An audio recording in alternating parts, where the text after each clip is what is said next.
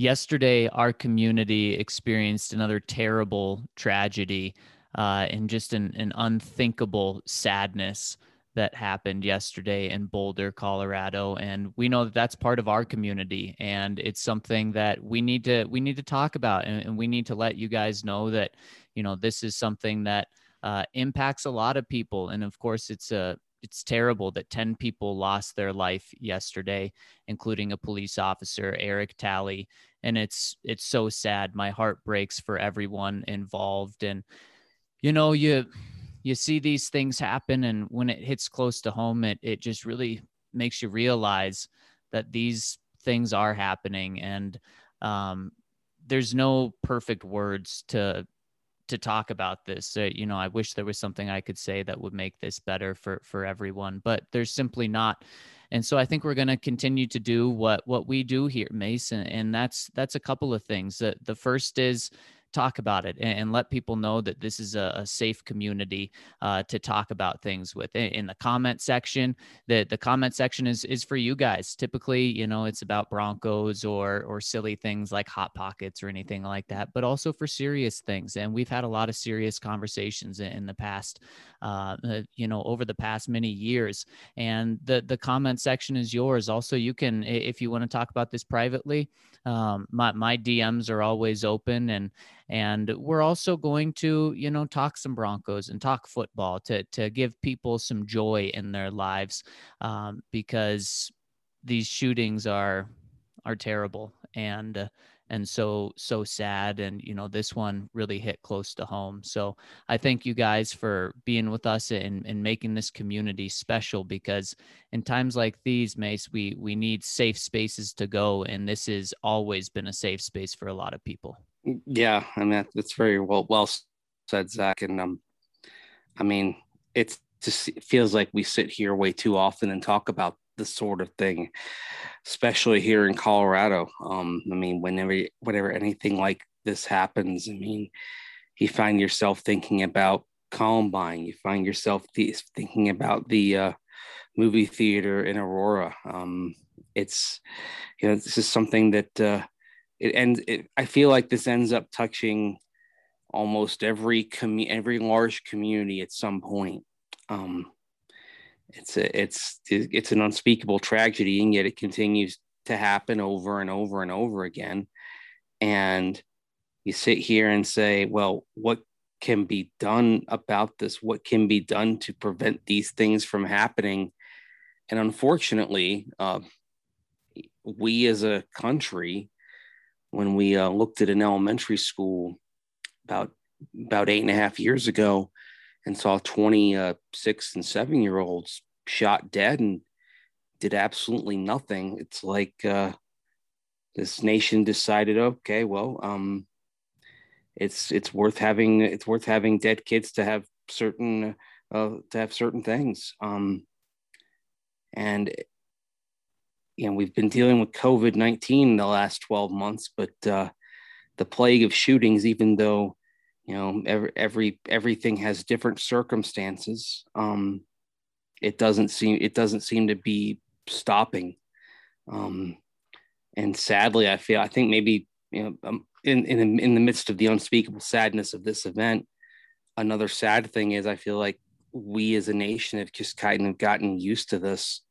Um, and certainly and i feel like unfortunately uh, for me personally i've kind of gotten used to this and it's it, and a, a, a, functional society shouldn't be used to this. A functional society should be outraged and actually do something to prevent these things from happening over and over and over again because i think just in the past week we have the uh, the the shootings down in atlanta at the you know um at at at various businesses and now we have this so um, I mean, I just I, I hope that uh, I hope that as we heal, that maybe finally something will change. But I also am a, I'm a realist about that about this, and I mean, I just wonder when when is it going to be enough for for this as for this nation as a whole to stand up and say this can't happen anymore I really, I really wish we knew the answer to that. That's,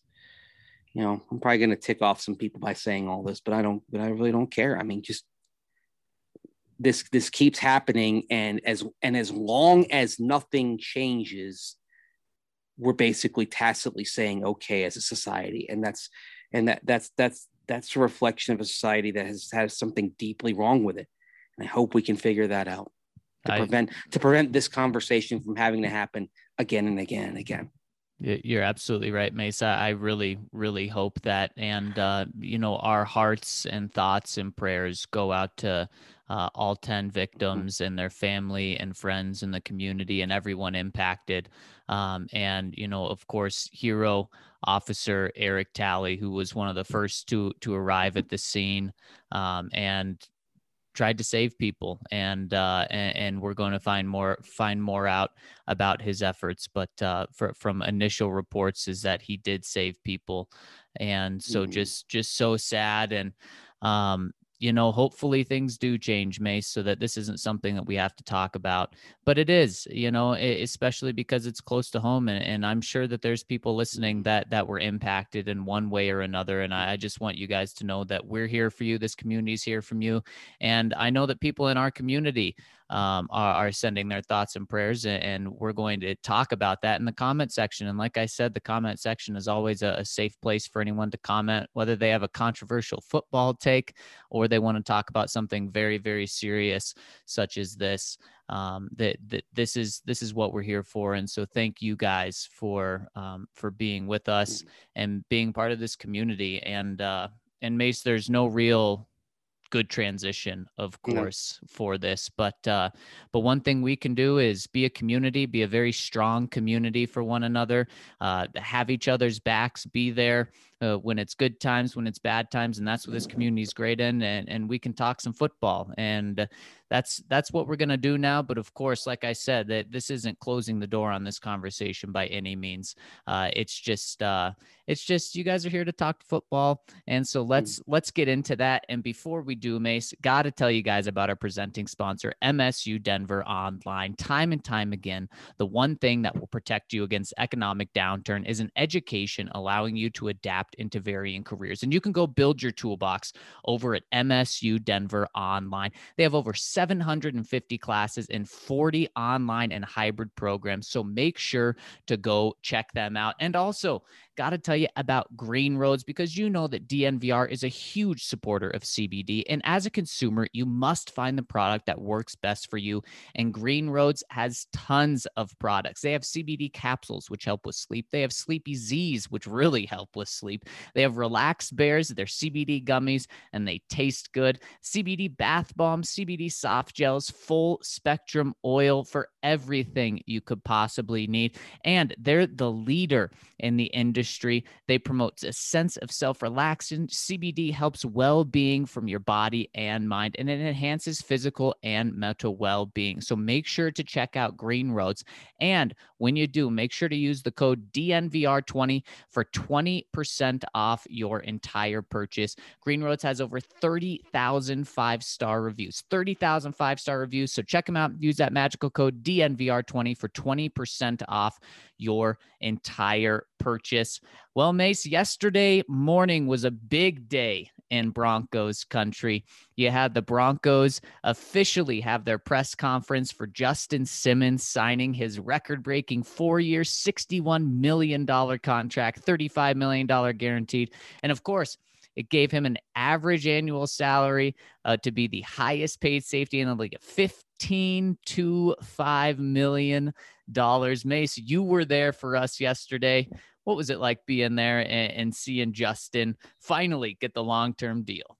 Well, it's kind of weird to say this in light of uh, how we opened, but uh, it was uh kind of it was a I wouldn't say like festive where people had like a balloon, you know balloons and champagne popping and that sort of thing, but it was definitely a celebratory and also um I mean I would say kind of a, a victory lap for George Paton and um and, and, and his ability to get this thing done and I think uh, one of the more interesting aspects of it as we look back on it is when Justin talked about how he had a conversation with George Paton right after Paton became the general manager. And they just talked. And even though they didn't talk about contract facts and figures and proposals and all that, Justin said that when he got done with his first conversation with George Paton, that he knew he was going to be back. He knew it was going to get done. He was going to get that long term deal he wanted. It was going to come with the Broncos. And that I think represents a, a, little bit of a, of a sea change. I mean, we've seen now in the past week, of course, you know, this is Kyle Fuller coming in, there is Ronald Darby coming in, there is Mike Boone coming in, and Philip Lindsay left.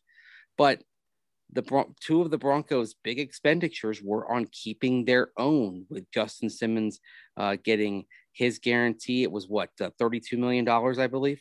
Yep. And uh, and then that comes on top of Shelby Harris getting a $15 million guarantee for his three year, 27 million deal. And so there's a message being sent, and it seems like it's being heard loud and clear that things are different now than they were uh, with John Elway calling the shots on a day to day basis. Um, and frankly, uh, John Elway w- and uh, the people who represented him in contract discussions, uh, they took a they took a hard line.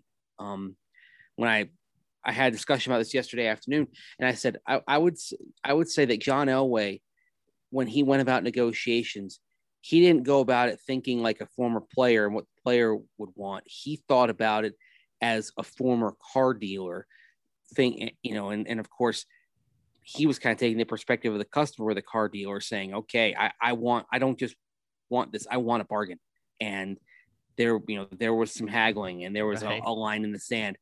It's a, it, it, seems a bit different with George Paton that, uh, you know, that they're operating with sort of a different set of parameters in negotiation. I mean, I would ask you this, Zach. If John Elway is still the man with final say authority, does Justin Simmons have a contract today? No, I, I don't believe so, exactly. Mace. Yeah do you think he has a contract by, by July? I don't think so because Mace, we we saw wow. what it we saw what it took to get Justin. It, eh, you had to reset the market for him, and uh, from everything I heard, John didn't want to do that. Now, maybe when push came to shove, he would have done it on July 14th or ju- the morning of July 15th, but uh, I I don't think that he wanted to do that.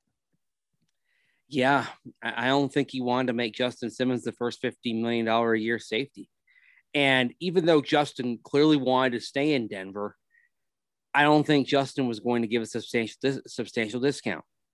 No. Think he wanted to be he wanted to be a Bronco, but he also wanted. Uh, it wasn't about wanting every dollar, but it's about what the dollars say about your value. Mm-hmm. And Justin probably will not be the highest paid safety at this time next year. The right. others, it'll probably be somebody else. Minkah Fitzpatrick is a, a good candidate to potentially get the Brinks truck uh, backing up to his door by then. Um, oh yeah, but but it's it's Justin's turn. I mean, you can debate whether Justin Simmons is the best safety in the NFL or just one of the best. If he's not the best, that's a fair assessment but you can't think of it and saying, well, if he's not the best, why is he getting paid the most money? He's getting paid the most money because it's his turn at the at the money trough, so to speak. It's his turn to get a contract. And then next year, somebody else is probably going to raise the bar. And then it, you'll have maybe a $16 million a year safety. So I think sometimes you get you get caught up in okay bet highest paid must mean best. The highest paid just means kind of it's his turn at that moment to set the market. And the market is always is a fluid thing. It's changing from year to year. It may change a lot in 12 months if the salary cap if the salary cap goes up. So and i think john elway sort of went about it and, th- and would think okay well best must mean highest highest paid must mean best right the other interesting thing, of course, is that it's not like John Elway is being shy to give out money, but usually that in the last few years, that money has been given to guys he bring in. Mm-hmm. It's given to Ja'Wuan James. It's uh, it, it's bringing in Joe Flacco uh, on the worst kind of contract that you can have, a relatively high level quarter contract at the time it was signed back you know back earlier in his career for a an average to below average starter at his position, and and so that that's a source of frustration in the locker room. Yeah. That you know, like okay, I mean, what he's he's giving money out, but he's not giving money out to our to our guys, the guys that are here. It's going to Ja'Wuan James, for example, who you know has done bupkis in a Bronco uniform, and now the money is going to guys who've proven themselves here, and that's uh, and and that I think is going to uh, have a pretty profound effect on the morale of that locker room when everybody gets back in there. Yes, I think so as well, Mason. This is something that Justin has talked about. This is something that Shelby Harris talked about last week, just about how not only is it good for these guys to get paid, but it sends a really strong and powerful message to the younger guys in the locker room. I think Shelby specifically mentioned that he was talking with Bradley Ch- or Courtland Sutton about it. And I think maybe Justin mentioned how this is big for Bradley Chubb. And it's huge for these guys, Mace, because, uh, you know, we have talked about in the past well, what what happens if Courtland Sutton plays really good this year and then he's a $20 million wide receiver? Are the Broncos going to keep him or will they let him walk? Well, especially with the way that George Paton has talked about Courtland Sutton. That Courtland Sutton may be his favorite player on the team with the way he's talked about him. And we know his son likes wide receivers. So I don't think he's letting Courtland Sutton walk. I think he's going to take care of him. And so there, there's more guys on that list. Makes you hope that Jerry Jeudy turns into one of these guys where you're saying you have to pay him. Noah Fant seems like he's trending on that right path. In fact, we had a, a commenter say, would you pay him $13 million? Because that's kind of the market for, for top tight ends. And you absolutely do. And I think that's something that George Paton is going to do. But there's a long list. I mean, we can talk about on defense, Dre'Mont Jones potentially being one of those guys. You hope Michael Ojemudia can develop in there, but obviously there's still a lot of development to happen but this list is pretty impressive. And also, it does tell you that these guys under George Paton are going to stay here because he wants to draft and develop and sign to second term deals. And that's one of the things that George Paton said yesterday is one what you want to do is be able to give out second contracts to your own guys. So Mace, let's let's talk about these guys who you could sign a deal with Courtland Sutton right now. You could sign Bradley Chubb right now if you wanted to. What's the priority level for George Paton, whether it's this year, whether he waits until the middle of this season to sign these guys up, whether it's he waits till next year to do it. What's the priority level of getting these guys? Because uh, uh, an interesting thing with this, they have $40 million in cap space, so they could sign a deal right now. They could, they could. And you also wonder if George Paton is going to take the philosophy of uh, getting things done a little bit sooner. I mean, if the Broncos had gotten a deal done with Justin Simmons, say late in the 2019 season or in the 2020 offseason, they wouldn't be talking about Simmons being a $15 million a year safety. no, they wouldn't. And and that's the thing. It, the Broncos seem to operate in this environment and this belief structure that somehow a price would go down. and aside from maybe this year when the cap dropped because of the pandemic, that is not something that is compatible with reality, with normal reality. You can't expect the cap to go down. It's only going to go up. And that means the price tag on players is going to go up because the way agents and players look at it is by looking at what the salaries are as a percentage of the cap and that and that's how you and that's how you show value. So you hope that they're going to be out in front a little more often on these things but i mean uh, also the, the player has to be willing to to sign for that as well and has right. to be willing to take a deal. Garett Bolles, he took a deal. Now Garett Bolles really only had one outstanding season in, in his career. So the broncos giving him a deal it wouldn't make him the highest paid tackle or even the second or the third highest paid tackle when it came to to to, to the average annual value but it was probably a fair deal for a guy who's had one outstanding season he comes in he comes in fifth on the offensive tackle market in terms of average per year with a 17 million dollar a year contract that's that's fair but I don't think you can expect that for Courtland Sutton, even though he's coming off a torn ACL. Um, right. You'd, you'd like to get Courtland Sutton done.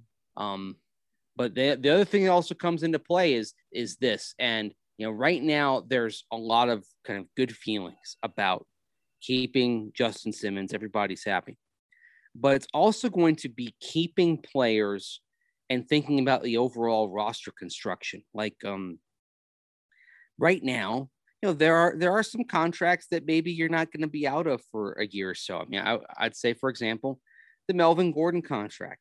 Uh, that's not a good contract for uh, to have to pay that much to a running back. So, you know, is it a, a, case where a year from now you're talking about less on the running back position because you've got Mike Boone and uh, a couple of guys you draft in the next couple of drafts? So there, so there's that. And so, how do you look at wide receiver? Obviously, you'd think Courtland Sutton would push toward $20 million a year, but does George Paton believe that's a wise expenditure of resources? I mean, I think like with Justin Simmons, for example, you're paying him a lot at safety. And so I think a move that will kind of will kind of come to clarity here over the next 12 months will be partnering him with a young cost controlled safety mm-hmm. because Paton is is thinking in terms of how you have to, if you're trying to build a roster, you can't go spending too much in specific spots. Right. Right. Yeah, you're you're exactly right. And especially you do have to keep in mind, especially with that wide receiver position in Courtland Sutton Mace, uh, that you do have Courtland Sutton and you don't want to let him go. But you also have Jerry Jeudy, and he's going to be cost controlled for two years longer than Courtland Sutton. In fact, you can even throw the fifth year option on Jerry Jeudy, and he can be cost controlled for three years longer than Courtland Sutton. You also have KJ Hamler, who you ho- who you hope develops. So if you say, okay, I love Courtland Sutton, and I don't want to let players that I love go, well, you hope that you eventually love Jerry Jeudy and that you eventually love KJ Hamler, and then let's say they all turn out to be ballers you're probably not going to be able to keep three guys at $20 million a year as your wide receivers. Mm-hmm. That's just not going to happen. So you will have to make tough choices there. And from just everything that that I've seen George Paton talk about Courtland Sutton, I think Courtland is a guy that they're going to lock up. And what's what's the right price and what's the right time to do this, Mace? Because, like you said, he's coming off his ACL right now. His value is probably as low as it's going to be, but it's still not, you're not going to get him for, you know, four years, $32 million. He's not going to take that type of a discount. Yeah, you'd, you'd like to have him back. As I'm taking a look at the wide receiver contracts right now, there are four receivers at this moment with contracts that have an average annual value of 20 million plus. DeAndre Hopkins, Julio Jones, Keenan Allen, and Amari Cooper. Get let you know what? You'd like Courtland Sutton to slot in ideally around, say, 18, 19 million dollars a year.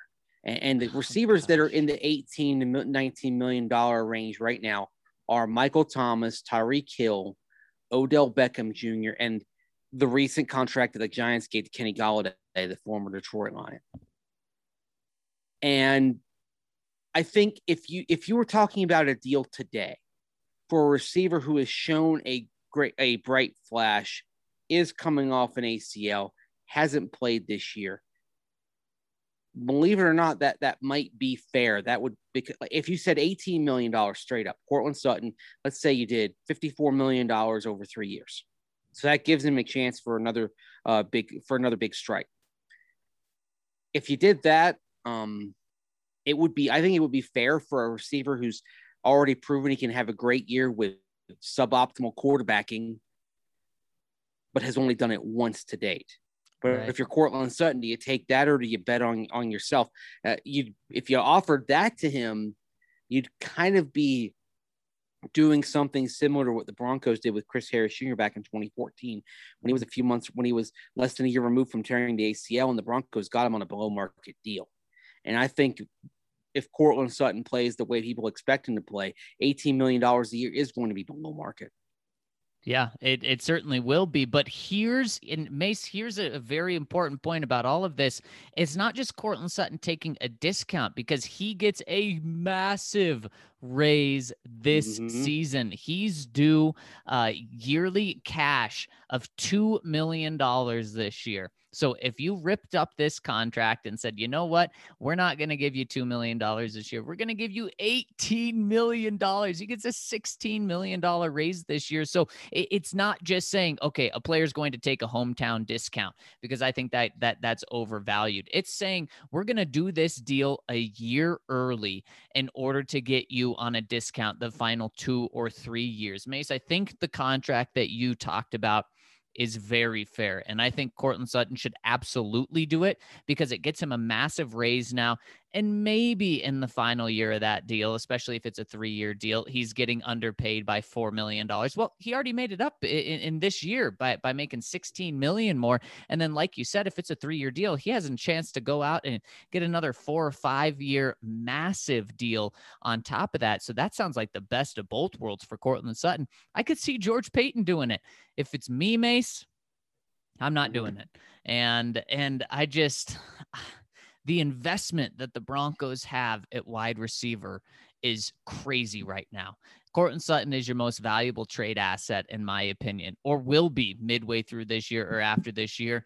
I think just the way this team is constructed, you got to move one of these guys eventually. And right now, Courtland Sutton is the most valuable one. So that's why I would just be considering moving him. Uh, and as crazy as that is to say for a team that went 5 and 11 last year, that you want to move one of your most valuable players, well, just the way the, the, the wide receiver room is set up, that's mm-hmm. something I would be looking to do. But I think I think George Paton would do that. He would do a big contract right now because Mace, let's say let's say you wait and Courtland Sutton goes out and has another Pro Bowl thousand yard season this year, then you're resetting the market with him, right? Because then he's had two Pro Bowl thousand yard seasons. He's proven that he came back from his injury and he's fine. Uh, and then he's on the verge of being a free agent after this year. He he could be a free agent. So then you're faced with franchise tagging him mm-hmm. or resetting the market. And and what would that number be as of right now, Mace? Okay, if you give Courtland Sutton the franchise tag next year, that would project to $19.005 million. Okay. According to over the cap. The franchise that, tag? The franchise tag. So just so five thousand dollars over 19 million. It'd be the third highest franchise tag in the NFL.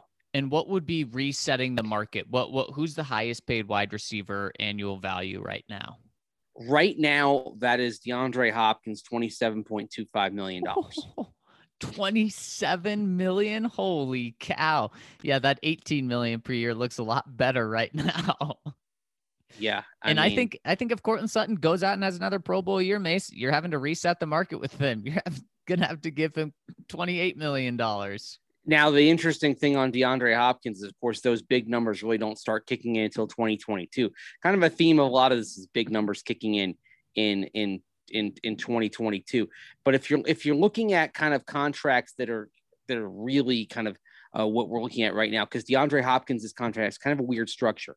Julio Jones is 20 is a 22 million dollar a year receiver. So that is maybe something that you're looking at and saying, all right, that's where it is. I'm, I'm, I'm right now on overthecap.com looking at it. And then the other 20 million plus receivers are Keenan Allen and Amari Cooper. Okay. So resetting the market realistically would probably be 92 million over four years. Wow. wow. $23 million per. And another thing, we're talking about wide receivers, but if we talk about pass catchers in general, Noah Fant comes on the heels of all this because you're going to have to make a decision on the franchise tender, or not, pardon me, the fifth year tender, pardon me, for Noah Fant in May of 2022.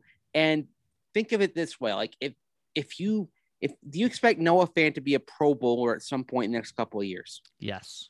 All right then that means if he's a Pro Bowler one time, that means his fifth year option is going to is going to be equal to the transition tag at his position. Like that's that's for example, Bradley Chubb uh, by by getting to the Pro Bowl, and he has to make it on the original ballot, not as an alternate.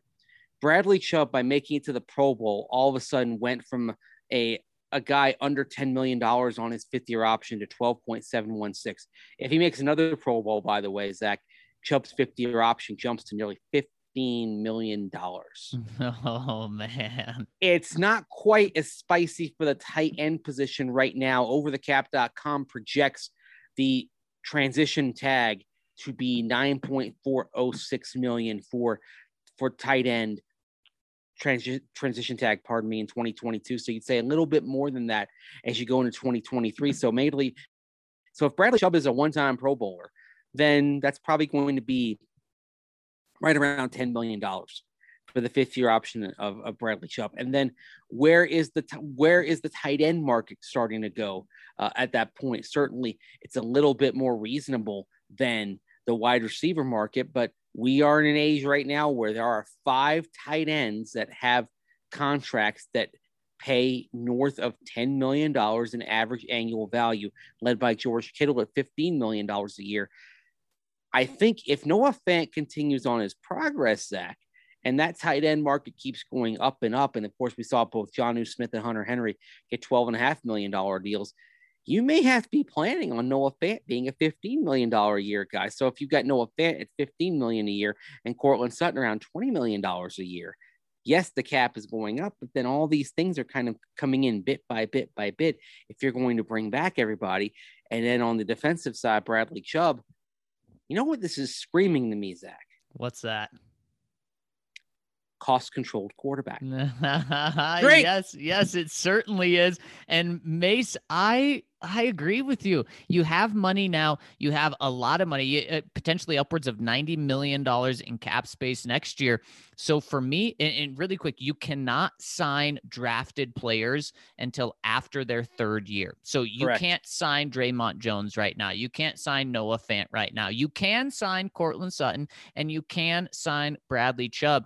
So, Mace, I'm approaching Bradley Chubb this offseason, this offseason, and saying four year, $60 million. Heck, let, us just do Justin Simmons' deal four years, $61 million, $35 million guaranteed. And uh, you may say, well, that's not a lot for uh, an edge rusher, 15 and a half or 15 to five uh, a year.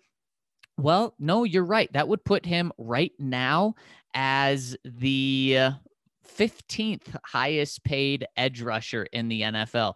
But right now, he's all the way down there for this season, only making $6.8 million this year. And like you said, Mason, next year, he's due to make what, 13 as it is right now. If he makes a Pro Bowl, it goes up to 15.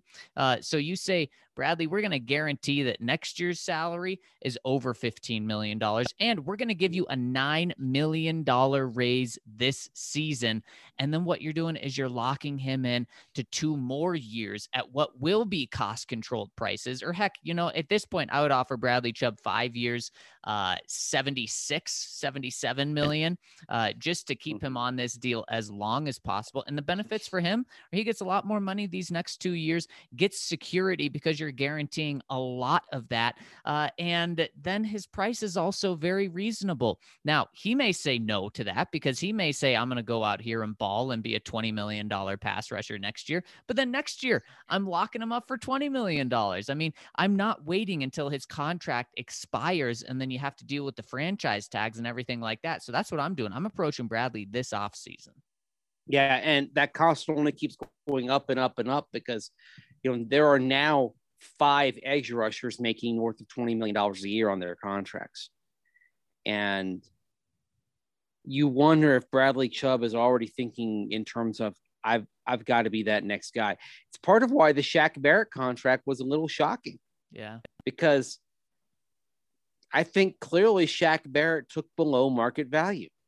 Yep, he did. To re-sign with Tampa Bay. And are the Broncos going to get that sort of benefit from Bradley Chubb? I I, I really don't know. Shaq, Shaq's kind of in a, in a different spot, obviously, and um, certainly part of his thinking is wanting to continue to play with TB12. Can't blame him. no. You know, you, you got a couple of, of rings on your fingers, and you're like, I want more. I want more. I want more. and also, the other thing that comes into play uh, uh, for for Shaq Barrett is uh, being in Tampa Bay uh, and being in Florida in a place with no state income tax. Well, I mean that's that's something that it's no small chunk of change. I mean that that means millions of dollars. that means I think uh, three to five million dollars compared with say Colorado over the life of the deal. Yeah, yeah, that's something in it for sure. Yeah, and that's and and unfortunately, as uh, these numbers keep going up and up and up, and that is something that players think about. That okay, Texas, Florida, Tennessee, uh, Washington State, uh, that they're they're states without a state income tax. Right. And compared to Colorado, that that means you got to make up a little bit uh, of the difference. Players think that certainly their agents are thinking in those terms as well. Um, I I would like to see them take action on Bradley Chubb. The other thing that comes into play is that you have finite resources. You can't simply give everybody every dollar you're probably saying goodbye to Von Miller after this coming season if your plan is that Bradley Chubb is going to push himself into that stratosphere of right. edge rusher contracts. And that's right. and that's something I know everyone's excited to have Von Miller back for uh, another season, but if the plan becomes to give Bradley Chubb the money at the next deal, unless you finagled things to make it possible to have them both. And again, if you've got a cost control quarterback, you do have some flexibility, even though that wiggle room is being chewed up at other areas on the roster. There's a decent shot that this is the victory lap as a Bronco for Von Miller, unless they can figure something, unless they can figure some things out. And again, the quarterback does come into play because uh, uh, what if you're paying a quarterback that you draft, for example, um, five, you know, four four to five million dollars a year for the next four seasons instead of having uh, to to pay Drew Lock on a second contract or somebody else that you import on a big deal. Yeah, and that's that's the benefit of cost control quarterbacks is you can pay these other guys as well. Mm-hmm. And Mace, maybe things go off the rails this year for the Broncos, and uh, you trade Von Miller before the trade deadline, get I don't know, a day two pick back for him. You free up a little bit of cap space as well. You say goodbye, you send him off to a good team. And then you just lock up Bradley Chubb in the middle of this season. That would be a certainly a move looking forward into the future uh, as well. So I'm I'm talking about Bradley Chubb this year, Mace, and uh, then next year I'm talking uh, uh, uh about Noah Fant because we had that number, thirteen million dollars if he just continues to take steps like we've seen him take take steps from year one to year two, if he does that from year two to year three this year, Mace, I am absolutely giving Noah Fant $13 million. And I'm doing that next off season, signing him up to a five year extension, $13 million per year. He's not resetting the market because you're giving him that contract one year early in order to take that deal. You have cap space to do it next year. It makes sense. And we'll see if Dre'Mont Jones takes a big step up, then I'm doing the same thing with him and taking care of your own players because then you get some discounts there because you do it early, you take care of them. Uh, and uh, how this all comes together, how you're able to sign all of these players, Mace, is with the cost controlled quarterback. And so I have Frank. to ask you exactly. I have to ask you about the Broncos' current cost controlled quarterback, Drew Lock. I know Ryan has mentioned a few times on this podcast that, you know, the bold move would be for the Broncos to give Drew Lock an extension right now and lock him in for the long haul at a very reasonable price. Well, the Broncos can't do that now because mm-hmm. Drew's only been in the league 2 years. So so that can't happen. But at what point, like what type of season does he have to have in order for you to approach him to do this after this coming year? Uh, he's got to go from being one of the worst quarterbacks in the league to one of the probably top eight top eight. And then what type of discount are you getting signing him up a year early? Uh, are we talking about like dollar figures? Like, uh... yeah, yeah. What, what, what's his contract look like? Let's say he goes out and he is a top 10 quarterback. So maybe just missing the Pro Bowl. They, that, that's the type of year he has where it's very good, but just misses the Pro Bowl. Uh, I think you try if he does that, um, and you think about giving him an extension, honestly, at just misses the Pro Bowl, I'd have to see how that season looked, how the team looked, etc. It's not something where I can say yes or no in a vacuum. Going over the the quarterbacks in terms of their average per year value, you have one, two, three, four, five, six, seven, eight. You have nine quarterbacks that are above thirty million dollars, and then you have another one, two, three, four, five, six, seven uh, that came in at uh, that came in at twenty five million dollars. So maybe you'd be thinking, okay, because you get Drew Lock in for un- for twenty five million dollars a year. The problem is this: the worst thing that you can have on your cap, it's not elite money for an elite quarterback. It's yeah. big money for a guy who's in who's not elite. Maybe he's in that second tier, maybe he's in that third tier, but it's kind of that that purgatory territory. Mm-hmm. That uh, that's something that you you think about. I mean, for example, you know, the 49ers have Jimmy Garoppolo at 27 and a half million dollars a year. That's a purgatory type of contract. Um, yeah. And that's something that uh, I would I would be hesitant to pay.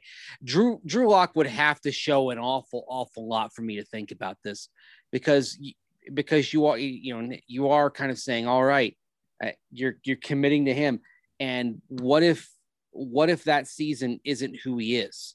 You know it, it's a, it's a different level of commitment than it is to say uh, Garett Bolles over at left tackle because you talk that's 17 million dollars a year but we're talking about another probably 8 to 10 million dollars a year for a quarterback if you give him that kind of preemptive that preemptive contract and is it something that uh, uh, that's worth it? And the other thing is, you when you go from cost control quarterback to non-cost control quarterback, you're effectively let's say it's twenty seven million dollars a year.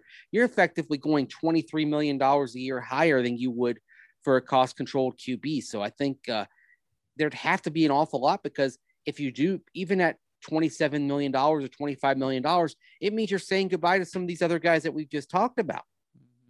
Yeah, you, so Drew, yeah, right. Drew would have to be outstanding, I think, yeah. to really kind of give you the assurance that uh, he's that he's worthy of that of that kind of deal. And um, I mean, he doesn't he doesn't get any cheaper, but me, I'd probably want to see another year.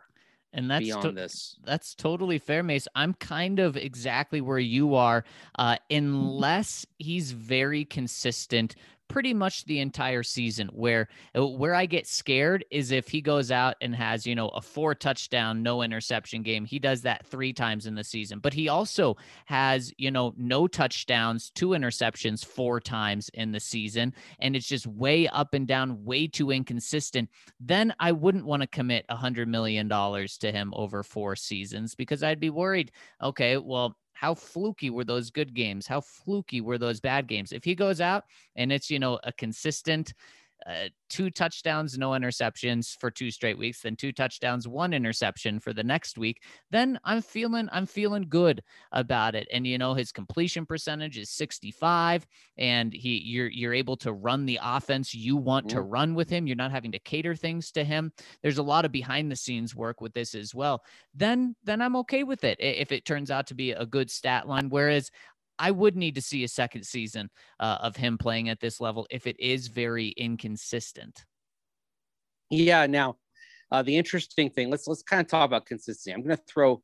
I'm going to throw a, a quarterback uh, at you. I'm going to throw a stat line at you here. All right. Okay. Okay. I like this. Okay. And let's let's say that you've got a quarterback who has a 91.4 rating had had an injury but started the majority of the games. Okay. In the games that he in the in the games that he played, he actually ended up playing. Uh, uh, even though he didn't start, he didn't start eleven games. He basically was your primary quarterback for eleven games.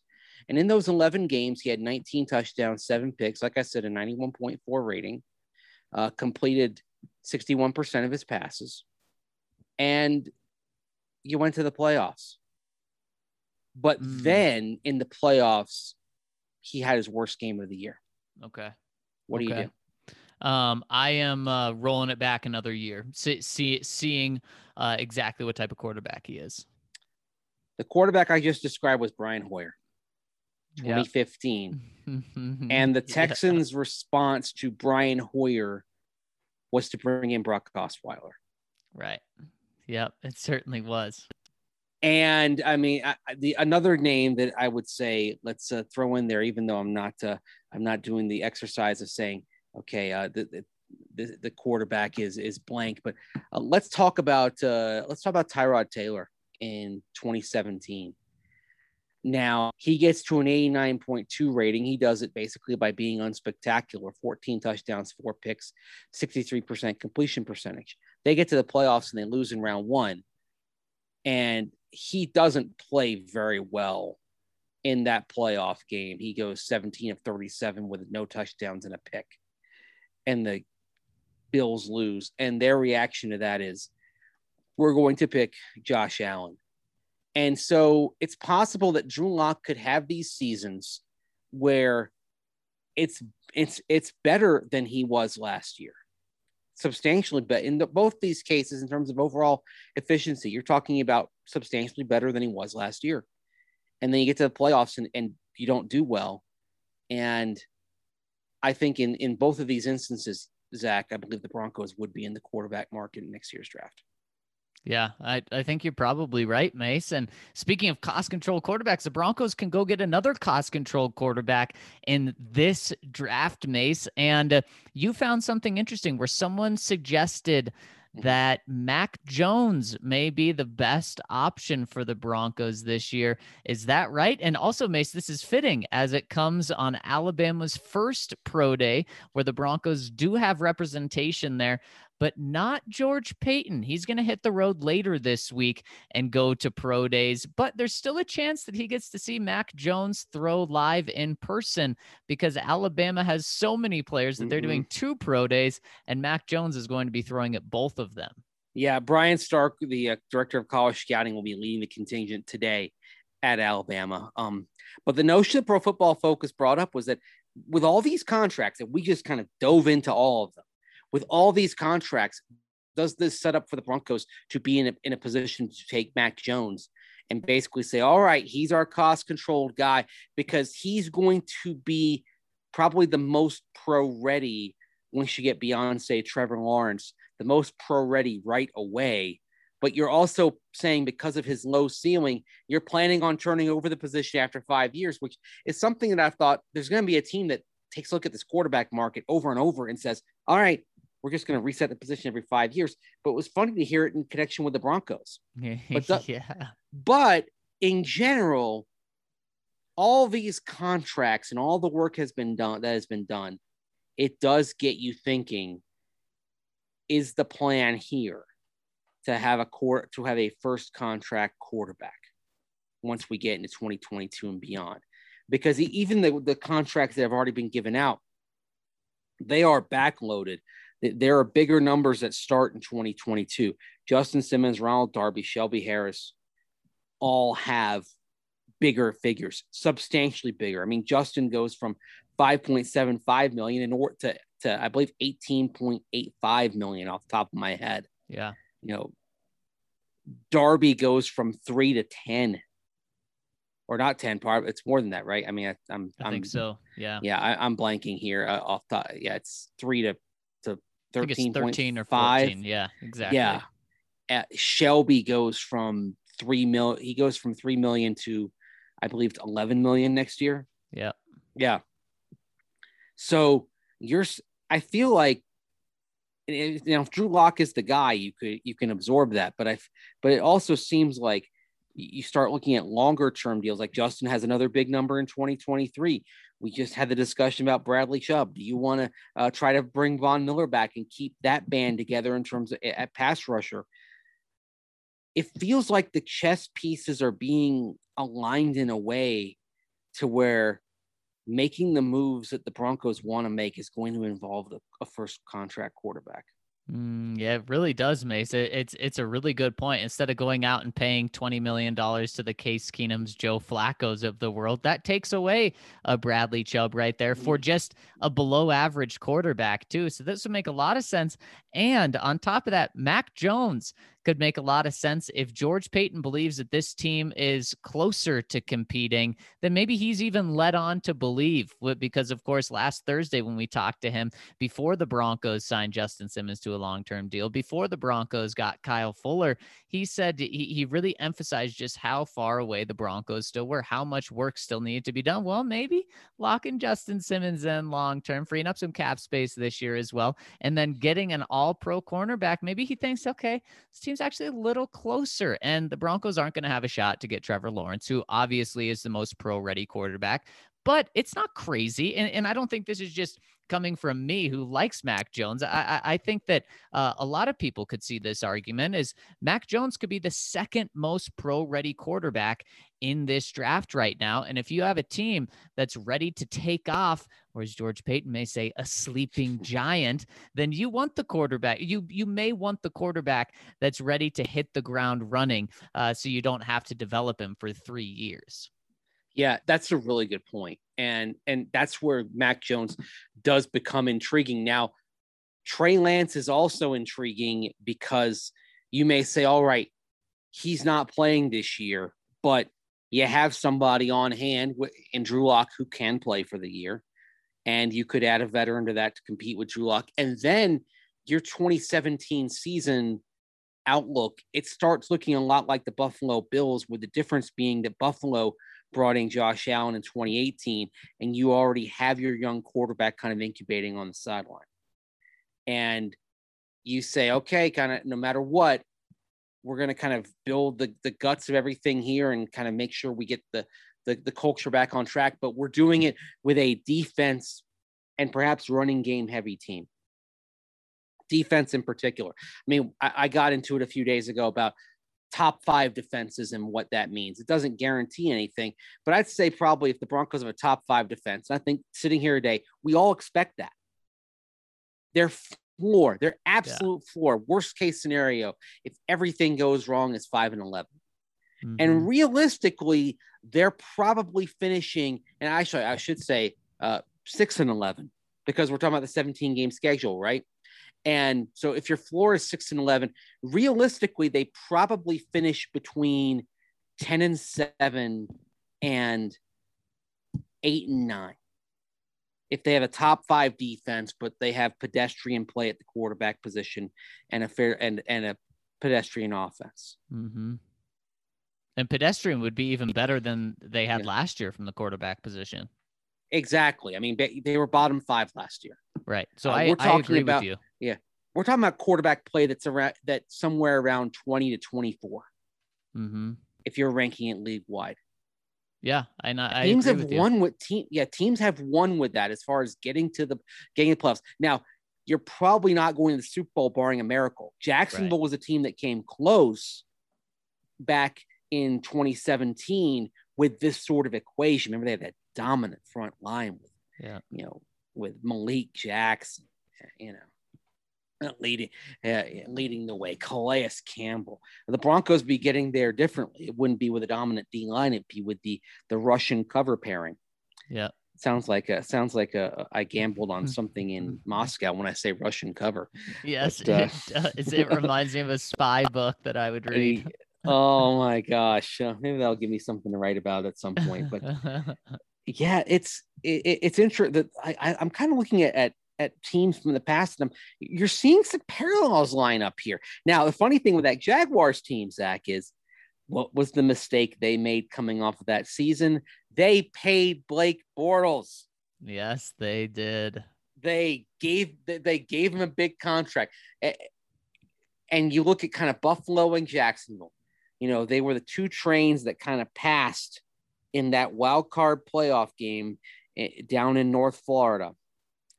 And Jacksonville's response was to double down on Blake Bortles. Buffalo's response was to say, you know what? Tyrod Taylor's probably taking us as far as he can. Let's go, let's go into the cost control pool. And if you're the Broncos and, and you have a season that looks like those teams in 2017. It looks like a Buffalo or Jack- Jacksonville season in 2017. I hope you choose wisely I hope you follow what Brandon Beane and Sean McDermott did in Buffalo rather than what Tom Coughlin and Doug Marrone did down in Jacksonville. Right. Yeah. It's a great point, Mace. Fantastic point. So many different routes that this can go. Oh. And man, so if I'm George Paton, hey, I am, I could be so sold on the idea of locking Bradley Chubb up, Chubb up mm. for five years, 75, the magical $75 million this year. who, and then, who, yeah, who are you more certain about when you take about contracts? Are you more, if Drew Lock say plays at kind of a mid, a lower mid tier level, better but not pushing toward the elite quarterbacks. Are you more confident about Drew Lock or are you more confident about Bradley, Courtland, Noah Fant, mm-hmm. even Von Miller giving him one last score before the end of his career? Frankly, uh, my answer is going to be more confidence in the other guys. Yeah.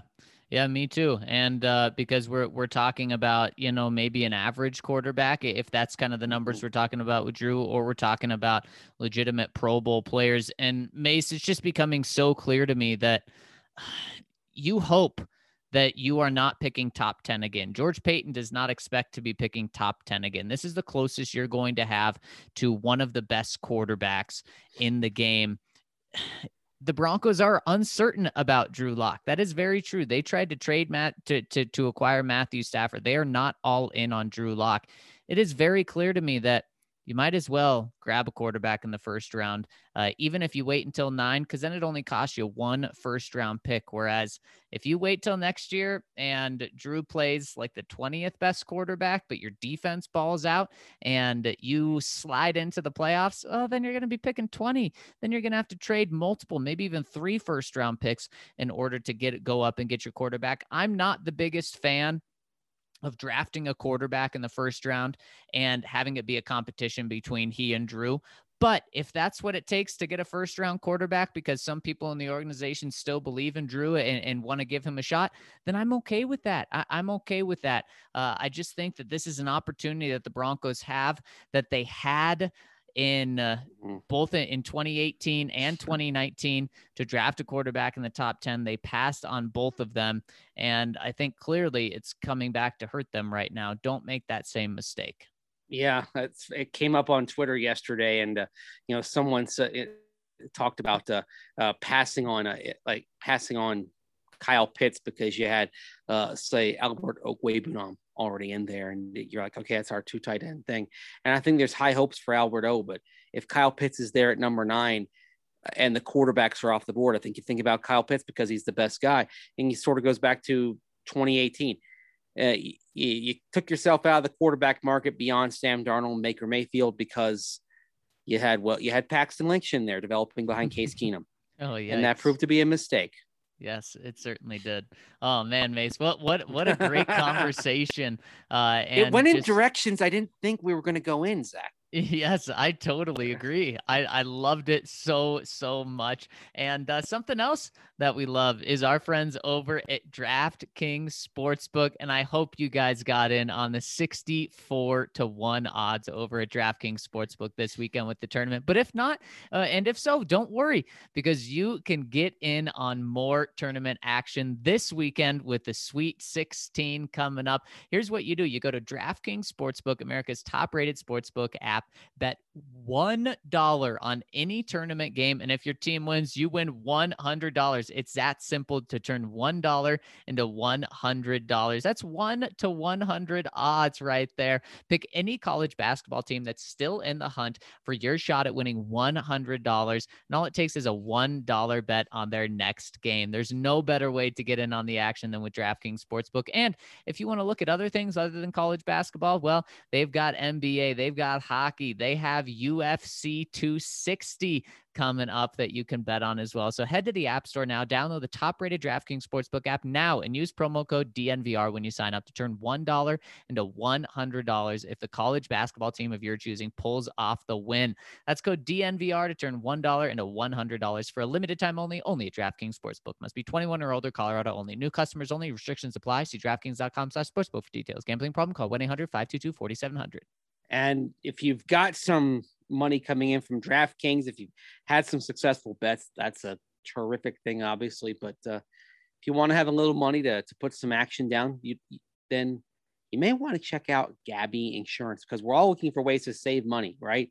Especially right now. So, how would you like to keep an extra $961 a year in your pocket? That is how much Gabi customers save per year on average on car and home insurance. I mean, think of what you could do with that $961. You go on that vacation that you, you want to take. You could uh, go put down a, a few sawbucks on some long-term bets over uh, over at DraftKings. Uh, there are all sorts of things you, you just put it in your savings account and save it for a rainy day. All sorts of things you could do with that $961 that, that Gabi users save on average. Here's what Gabi does for you takes the pain out of shopping for insurance by giving you an apples to apples comparison of your current coverage with 40 of the top insurance providers, such as Progressive, Travelers, and Nationwide. So, what you do is this you link your current insurance account, and in just minutes, you can see quotes for the exact same coverage that you currently have. Gabi customers, like I mentioned earlier, save $961 per year on average. You'd love to have that money for whatever you want to do. And guess what? If they can't find you savings, they'll let you know so you can relax knowing that the rate you've got is the lowest rate out there. And they will never sell your info. So you don't have to worry about getting spam or robocalls about insurance. No, no, no. This, this, this isn't like Radio Shack back in the old days. It, they don't use your info for anything like that. You're probably overpaying for car and home insurance. So you can find out how much Gabi can save for you. It's totally free to check and there's no obligation. So go to gabi.com slash DNVR. That's G-A-B-I dot com slash DNVR. And they won't sell your info. You won't get blown up for insurance calls after checking it out. And so go to gabi.com slash DNVR, G-A-B-I dot com slash DNVR. And make sure if you go there, get that slash DNVR in so you can give us some credit and let them know that you got there through DNVR. Gabi.com slash DNVR. All right. And let's hop into the comment section. But before we do, Mace, got to tell people how to leave a comment. Go to thednvr.com. At the top of the screen, click on podcasts, then click on Broncos podcast. And all of our podcasts that we've ever done will pop up. Click on the top one, scroll to the bottom of the page. And if you're a member, the comment section will magically appear and you'll be able to leave your comment, which will be read on the next day's podcast. And not only do you get to leave your comments read or leave your comments to be read on the podcast if you're a member with us, but if you sign up for the free for the annual membership, you'll get a free DNVR shirt. You'll get the DNVR locker weekly deal. You'll get a big beer for the price of a small beer at the DNVR bar, and you'll get access to our members only Discord. There's so many benefits of being part of our community, and you get to support us. We do this podcast for free, and so just subscribing to the web website really helps us continue to do this podcast for all of you, which we love so much. And right now, for the next couple hundred members,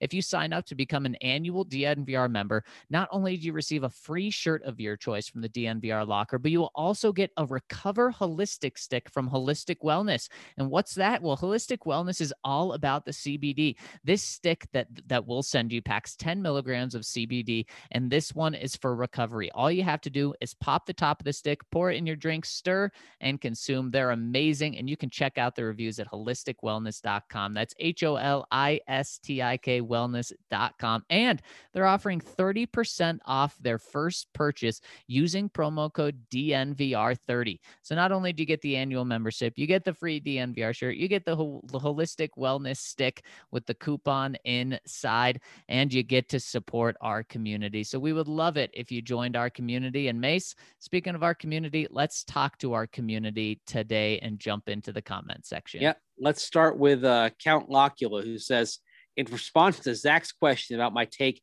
on number 30 being jettisoned, I loved Phil, the player, and the dude, but take off the orange tinted glasses and study the tape and stats, Phil is a unidimensional back and he's not elite at that one dimension.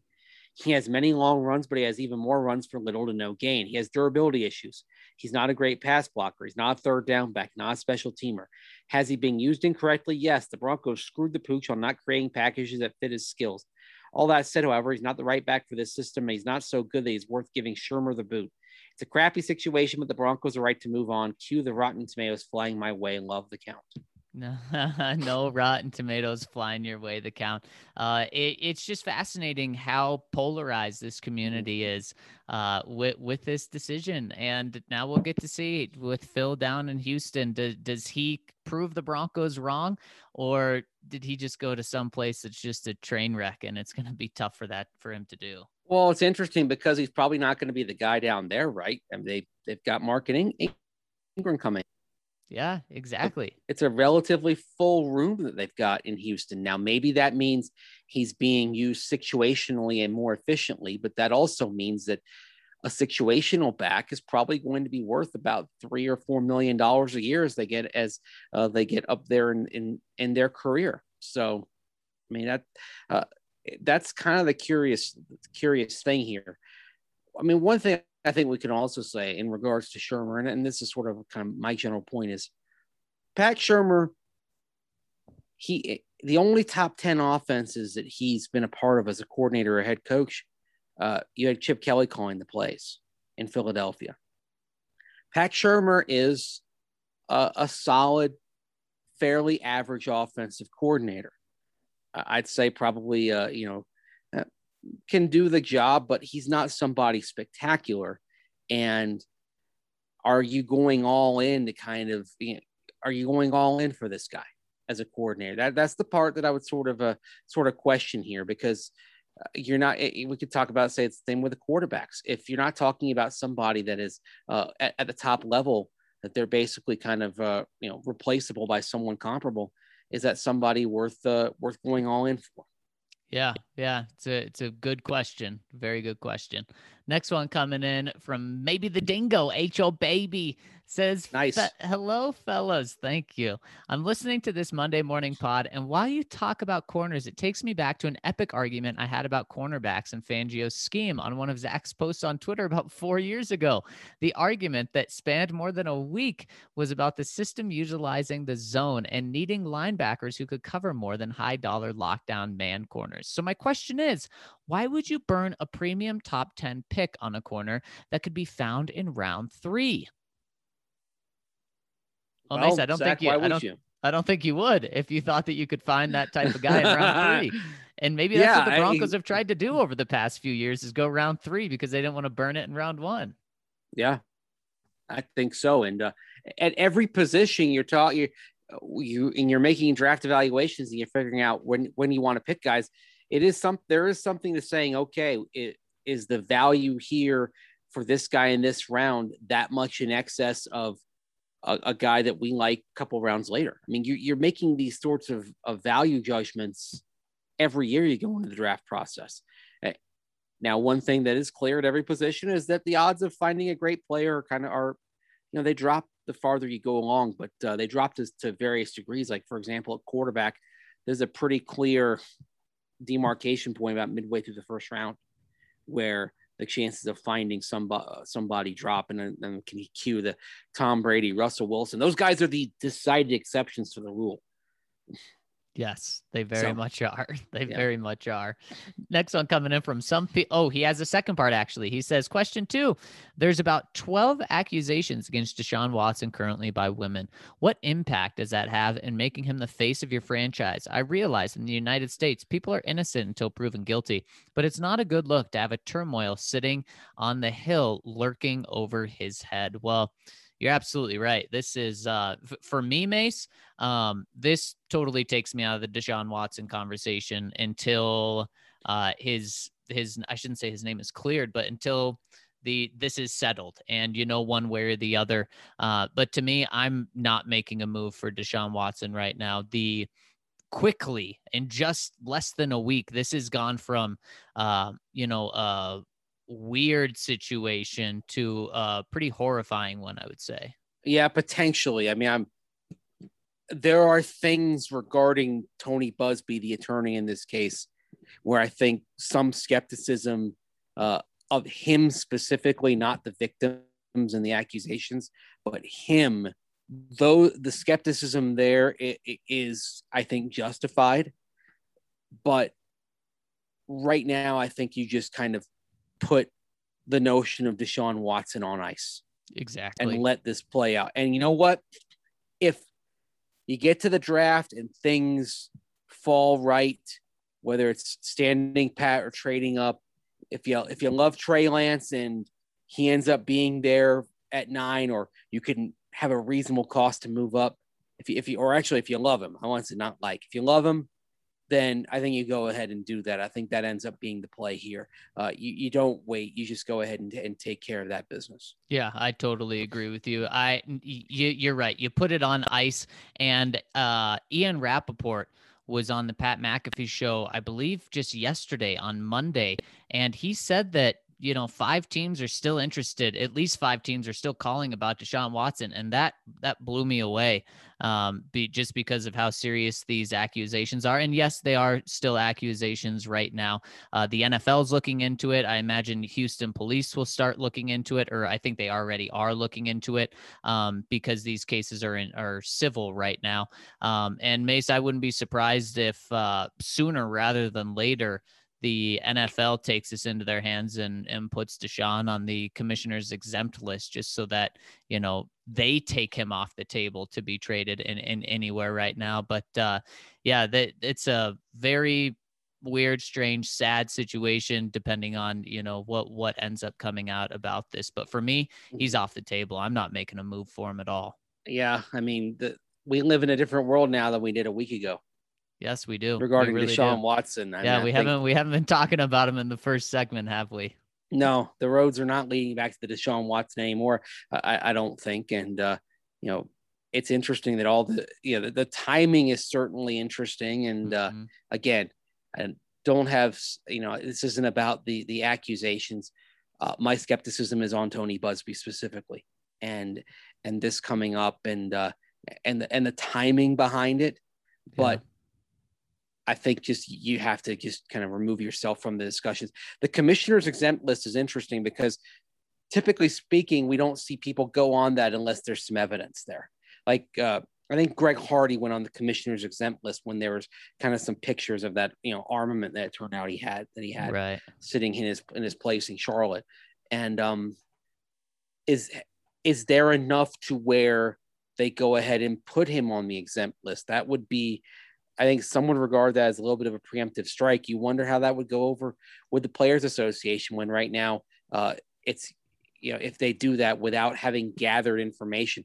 I imagine the league's trying you know trying to take a look at this and see uh, because even before a suspension, you'd want to have something. You'd want to sort of have documentation and clear and convincing evidence that some malfeasance happened before he went on the exempt list. So, right if the if the league did, then definitely you'd kind of be like, okay, I'm pulling back here. Right. Uh, and, and, this and this is why you just I think you think you think draft now and uh, you think cost control now. Mm-hmm.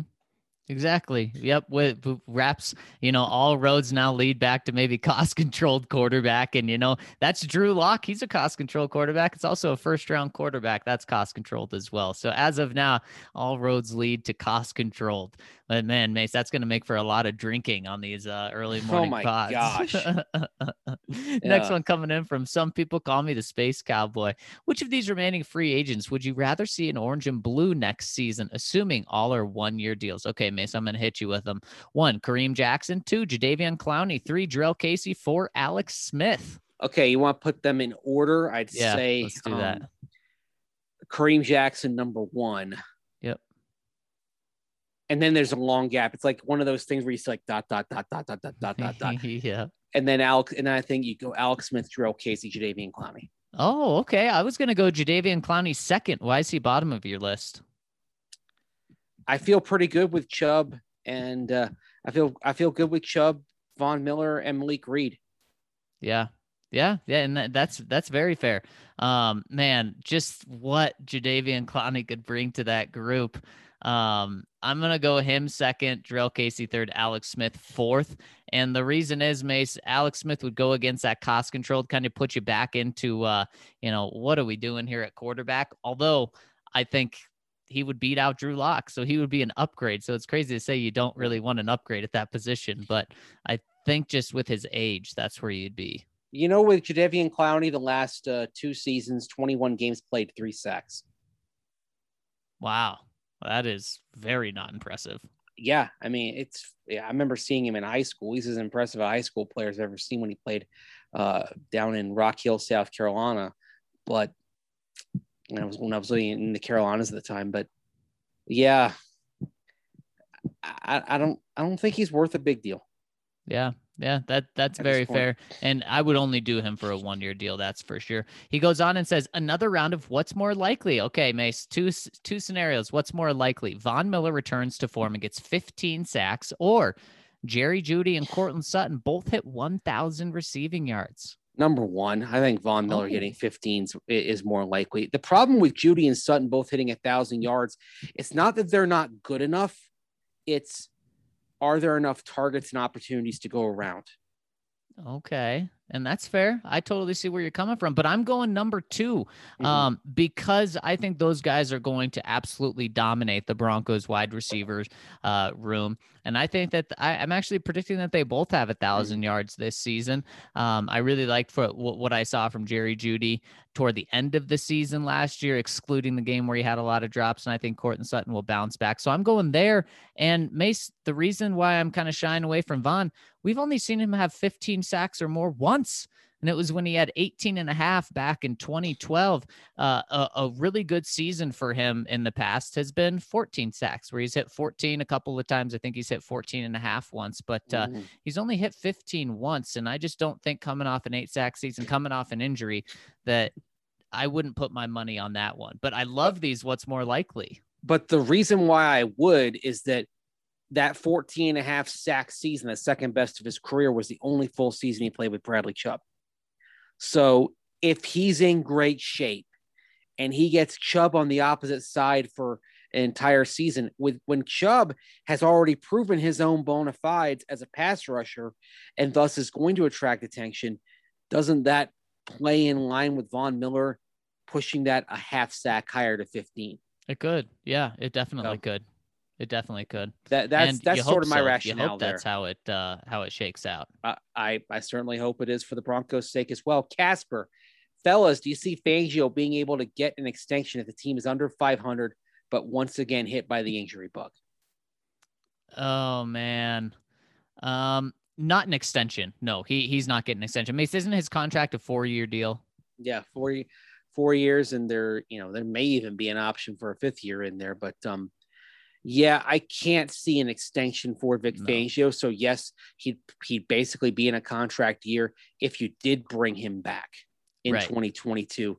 Um, I think and, you and I were both tagged on something on Twitter yesterday about uh, you know the notion of Vic Fangio not being on the hot seat. And I think we both agree he's not on the hot seat. But what I responded was by saying, if I'm Vic, I don't want to go 0 3 to start the season. Yeah. Because if there's another slow start, yeah, George Paton has a lot of confidence in Vic Fangio. And I think he enjoys working with Vic Fangio. But the court of public opinion is going to weigh in if this Bronco team starts 0 3. And that court is going to be angry with the Broncos and probably angry with Vic Fangio.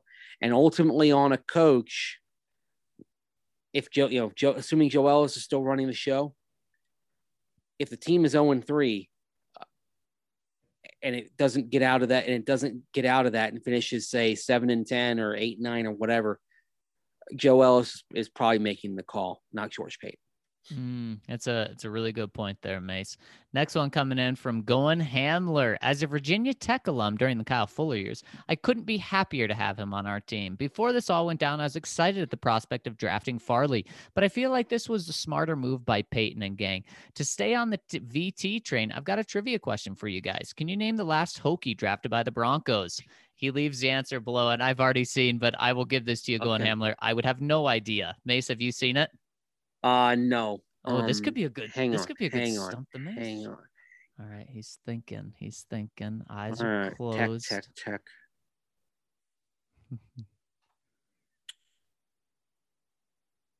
if you can't get it, I'll hang on, hang on, hang on, hang. I his name. I'm I'm trying to think of his name. he's gonna get it. 2013 class, right? Oh my goodness. Yep.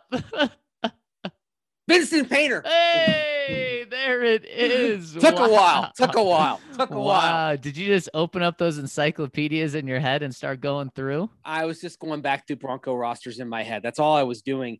And yeah, that actually brings back some memories because Vinston Painter is the classic day three flyer because the, the film wasn't great at tech, incredibly raw, but he tested really well at the combine. So uh, those are the kind of the, the guys you roll you, you take the dice rolls on in the the con, in the draft on day three. Guys who test well but didn't have great film, or guys who had great film but horrible numbers testing. Painter didn't work out. That 2013 class, fair to say, probably the not probably fair to say the worst of the John Elway era. Wouldn't you agree? Yes, yes, definitely. But it was a bad draft class for a lot of teams. Mm-hmm. Yeah, it was. Yeah. yeah. Man, Mace, by the by the way, I can't believe yeah. you got Vinston Painter. Oh, Vincent no, and, Painter. Yeah, and now I'm looking up on my screen at Rondale Moore, the Purdue, Purdue wide receiver, that apparently the Broncos have had some interest in. They, are interviewing Rondale Moore on NFL Network right now. Well, and so. Rondale Moore has absolutely been tearing it up at yes, his pro has. day today. Didn't he run a four two eight or something? Yeah, five Ooh. foot seven, so he's short, but he's got speed for days, man. He does have speed for days. And, and May, speaking of some news really quick, Broncos have released Nick Vannett. Not a surprise. They free mm-hmm. up two six, uh, $2.6 million only eat $875,000 in dead cap. So it was a move that was expected. It's official now. Broncos have even more cap space now. And also, Mace, I think this is a good sign for Albert Okwuegbunam's recovery. Uh, maybe it shows that the Broncos are confident that, that he's going to be healthy this year. Yeah, of course, Albert O has got to come a long way as a blocker. And that's, that's sort of a, uh, the thing that you end up discussing right away with Albert Okwuegbunam is that uh, uh, Mizzou did not ask him to block, and he is at a relatively low stage of, of development there. Um, Austin Fort is somebody to kind of keep your eye on. Of course, he's coming off all, all of the knee problems of the last couple of years, but it does say something about Albert Alberto. I do wonder also if you may be looking at, at least in the interim, bringing back uh, Troy Fumagalli who uh, you didn't put a tender on, but maybe you get back at, at a relatively a, a, relatively cheap deal just to just to provide some depth. And certainly, I think this also brings the Broncos in, into the conversation uh, as you get into day three of the draft for a blocking type of tight end.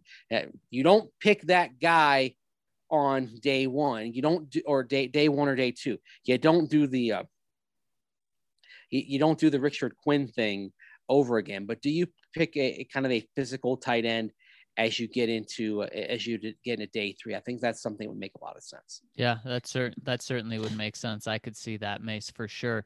Next one coming in from Mike eighteen oh nine. Hey, hey, my guys, we made it past Monday. Let's go.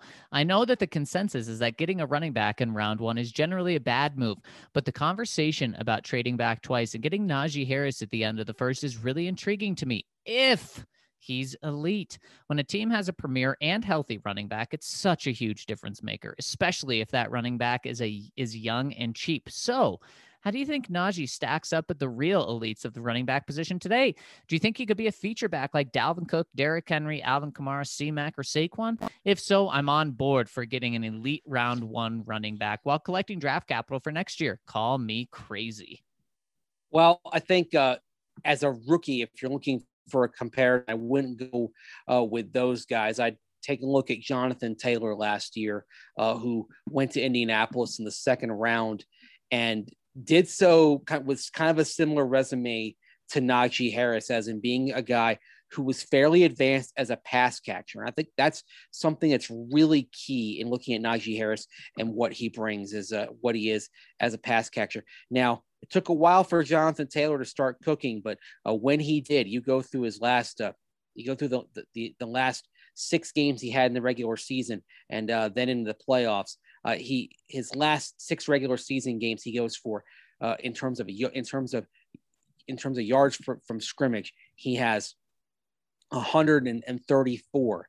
Um, let's see here, uh, 90. Let's see, 91 plus 44, 100, 100 or Did I add that right? Oh, my bad. 114, 135, 165, 95, 74, and then 254. And then uh, in, in, the in the playoffs has another uh, a 70 has another 84 yards from scrimmage in that in the, in the playoff loss uh, that the Colts had to the Bills. So he became a very productive back down the stretch. And I think that's something you could expect from Najee Harris in year one. And that's why I think you, you think long and hard about it if you're able to trade down to where the value is right in the 20s. Yeah, I think so too, Mason. I do think he's a guy that can be elite. Macy, ha- he has it all. He has all the physical attributes that you want in a running back. He's got the size to be a, a, guy that's healthy in the NFL, and he he also has the vision. I mean, when you watch him play at Alabama, I love the way he runs. He also has some patience to his game, which I absolutely love. So yeah, I think he can be an elite running back. And remember, uh, while some of these guys went in the top five, I should actually just say Saquon Saquon went in the went in the top five. Another guy is uh, Ezekiel Elliott went in the top five. These other guys didn't. C-Mac was a first round pick, but not top five. Top five. Alvin Kamara, not a first round pick. Derrick Henry, not a first round pick. Dalvin Cook, not a first round pick. So heck, maybe Najee falls to the beginning of the second round. You trade up uh, into the second round to get him. Man, I I'd be down with that. Yeah, I don't think he falls in around two the way things are, are projecting. I think if you if you want to make sure you get Najee Harris, you probably better do that by the twenties, maybe even earlier. There's some buzz around him. Yeah, that's, that's really should be. That's that's pushing forward and saying, all right, uh, saying, all right, he can come in and help you right away. He Najee Harris is going to make your team better the moment he walks in, mm-hmm. and he's a mm-hmm. day one starter. And when you start thinking about uh, of the draft and saying, all right, do we need somebody who's going to help us right away? Najee Harris is that guy who can help you right away.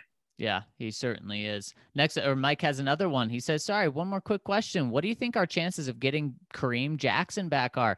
Watching that guy light people up last year was awe inspiring. He's a freak. Could this be a situation like Shelby Harris of last year, letting him test the market and then re signing him at a lower price tag? I'd be so pumped to get that guy back. I think it is something that the Broncos could absolutely uh, do. And, and, there has been uh, some ties there. I wouldn't be shocked if this is something that does happen. It's just a little different than the Shelby Harris situation because Shelby was a free agent last year. He just hit the open market as a free agent. The Broncos actually declined Kareem Jackson's option. So it would be different. Uh, and maybe instead of just a one year, $3 million deal that Shelby got last year, maybe we're talking about a legitimate contract, but it's just less than Kareem was supposed to make. Maybe it's two years years, 14 million. Yeah, that's I think that's pretty fair. Do you want Kareem Jackson on a two-year deal or do you want him on a one-year deal? And that's where you start talking about the the draft and overall roster construction. And I think the thing that works best for the Broncos, considering you have a big number coming in on Justin Simmons in 2022, what works best for the Broncos is Kareem Jackson on a one-year deal if you can get him back. And then you draft a safety, and the plan is that whoever you draft becomes a safety playing alongside Justin Simmons in 2022. So you're going Kareem one year, seven mil? Yes, absolutely. Okay. okay. I, I, I don't, if I give him a two year deal, it's only just in case I don't get a safety. And it's a two year deal that basically, in terms of contract construction, is a one year deal. Fair, fair. And I was going to say, I'll give him two years, 14 mil, 10 million guaranteed. I'm paying him seven mil this year. Uh, and then if he hits a wall at the end of the season, I don't think he can be good next year. I'll have $3 million in dead cap, but I, I do trust Kareem for two more seasons, but I yeah. totally see where you're coming with one year. By the way, I was watching Mac Jones run his 40. Oh my gosh. How good did he look? Oh, uh, I mean, I didn't speed. Well, here's the thing. I don't have the sound because we're doing the podcast, so I can't. Uh, I can't tell you what time he had. Um, you know, there are Mac Jones is a lot of things. Uber athletic relative to other incoming NFL players is not one of them. That's, well, that's a nice way to put it, Mace. uh, that's okay. Watching him run again. Oh, false start for Mac Jones. No, no. In his second 40 time. He's got kind of a smile on his face after the false start. As he knows oh, he's not going to be oh, drafted based off his 40 time. No, he's not. That's that's uh, that's the whole thing right there, right? Let me just Actually, I want to see if someone posted the 40 time on Twitter. Mac Jones 40. Oh, I bet. Um, oh, it's just people predicting the Mac Jones 40 times, so we Oh haven't my seen gosh. They better all be under five. Yeah. Oh man. Well, here we go, and he's off and running. Uh, ooh, looks like a little bit better start than last time. Pump those legs, Mac. Pump them, pump them, and he's There we- through. there we go, baby. Let me guess. Four, three, eight. No, we haven't. Well, no, they, they, they. It takes some time to get the official numbers, unfortunately. But uh, hey, I mean, he, he, he looks like. You know what? It's funny. You see his body, you see him move. He looks like a 30, 36 year old quarterback. well, hey, 43 year old quarterbacks are winning. Exactly. We, we're, we're in an era where, you know, some of the best quarterbacks are 37 and 43, and we just had a, a 41 year old retire. So that's not a bad thing. So he's, yeah, he, he is the guy that the Broncos need this year. Very clear now. Oh, my. Yeah. You, you get all the benefits and, and thing and, and uh, issues of an old quarterback at, uh, at about 15% of the cost. exactly. now I, know what you're it. thinking, Zach. Now I I'm, now I'm it. starting to, just to, to see what you're, uh, what, you, what you're viewing here. By the way, also a little bit of news here. Doesn't re- not as big as uh as uh Nick Vannett. Um Isaiah McKenzie re-signed with the Buffalo Bills. Familiar name to Bronco fans.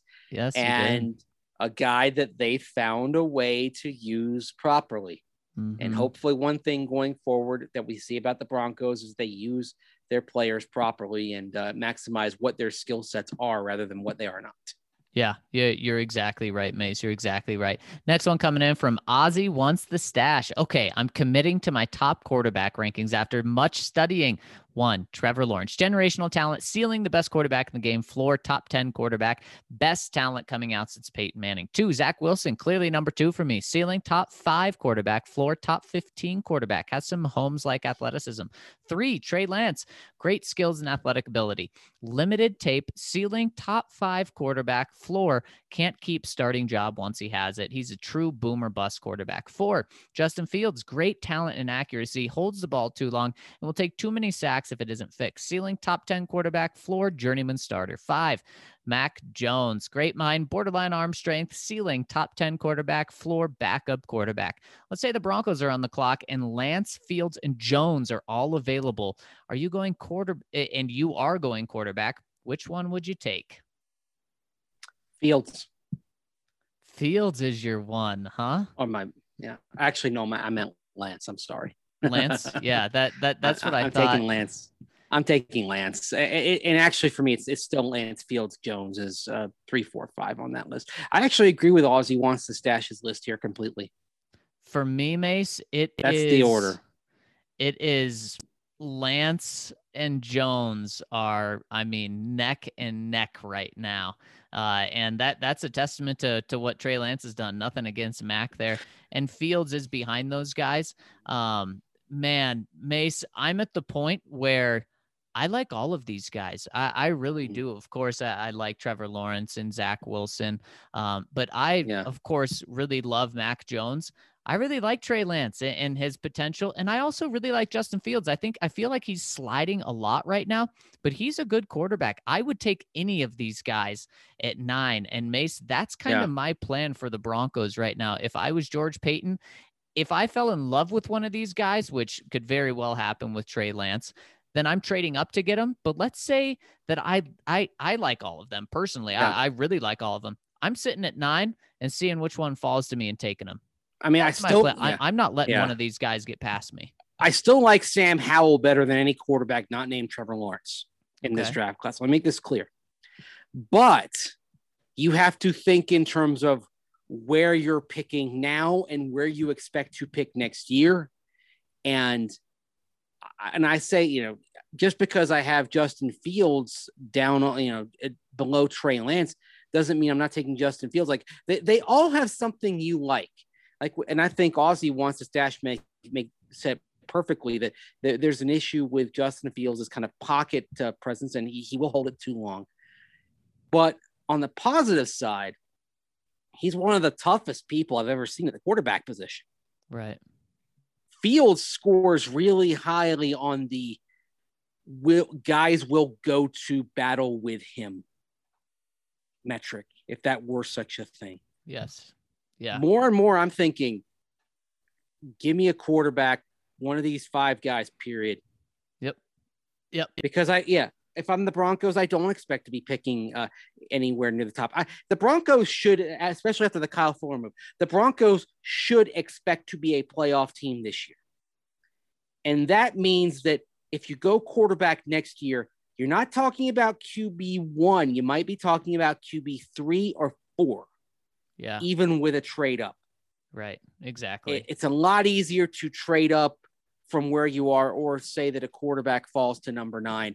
And so I wonder if this is something George Paton is thinking about too, what the expectations are for this team and its draft slot next year. I hope so. And, and, I would think that George Paton, he's a guy that has, you know, plan A through Z, that this would be that that he would think all the way through this. So that would be that would be the wise move. And that's why that's why for me, if I'm leading the Broncos, it's quarterback round one, pretty much without a doubt right now. Yeah. Yeah. Next it, one.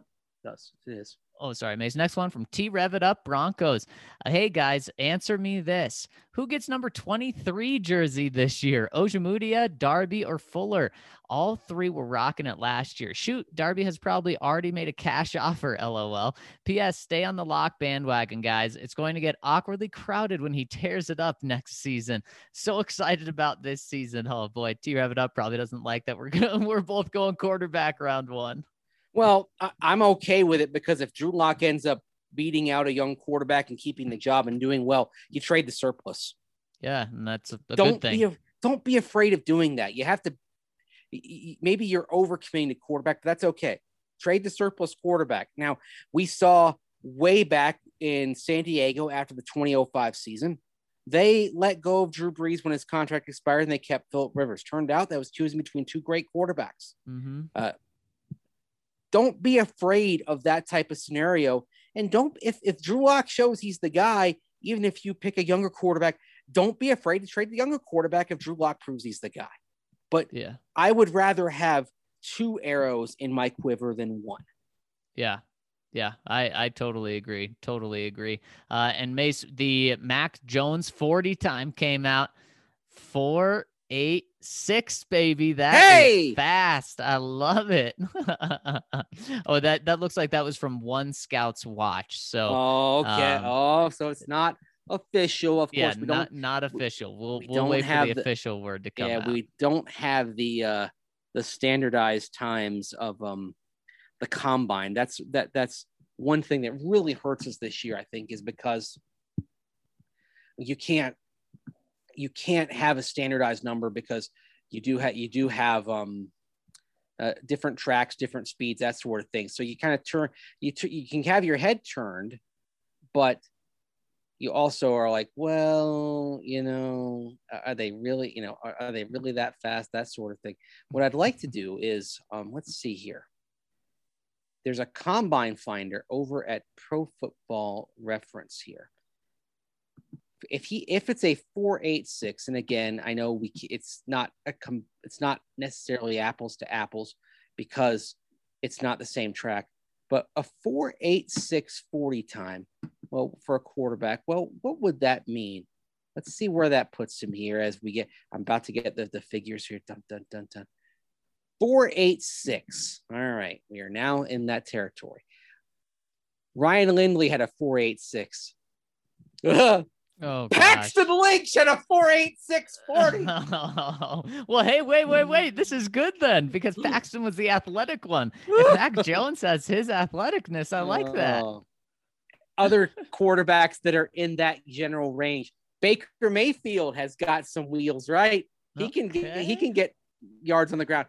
484. So he's right there with Baker Mayfield. It. I love it. Sam. Darnold. Sam Darnold, who had his run to daylight in week four last year against the Broncos, 485. And so if this yeah. 486 time is legit, then Mac Jones is right there with a guy who ran straight through the Broncos D. for I a touchdown. This. I love this. Everything's Mac coming up Mr. Zach today. This is- Athletic. Everything's coming up Mac and Zach today. This is Oh. this is great. This Oh, is fantastic. I love it. Mac, thanks for putting on a show. I love it.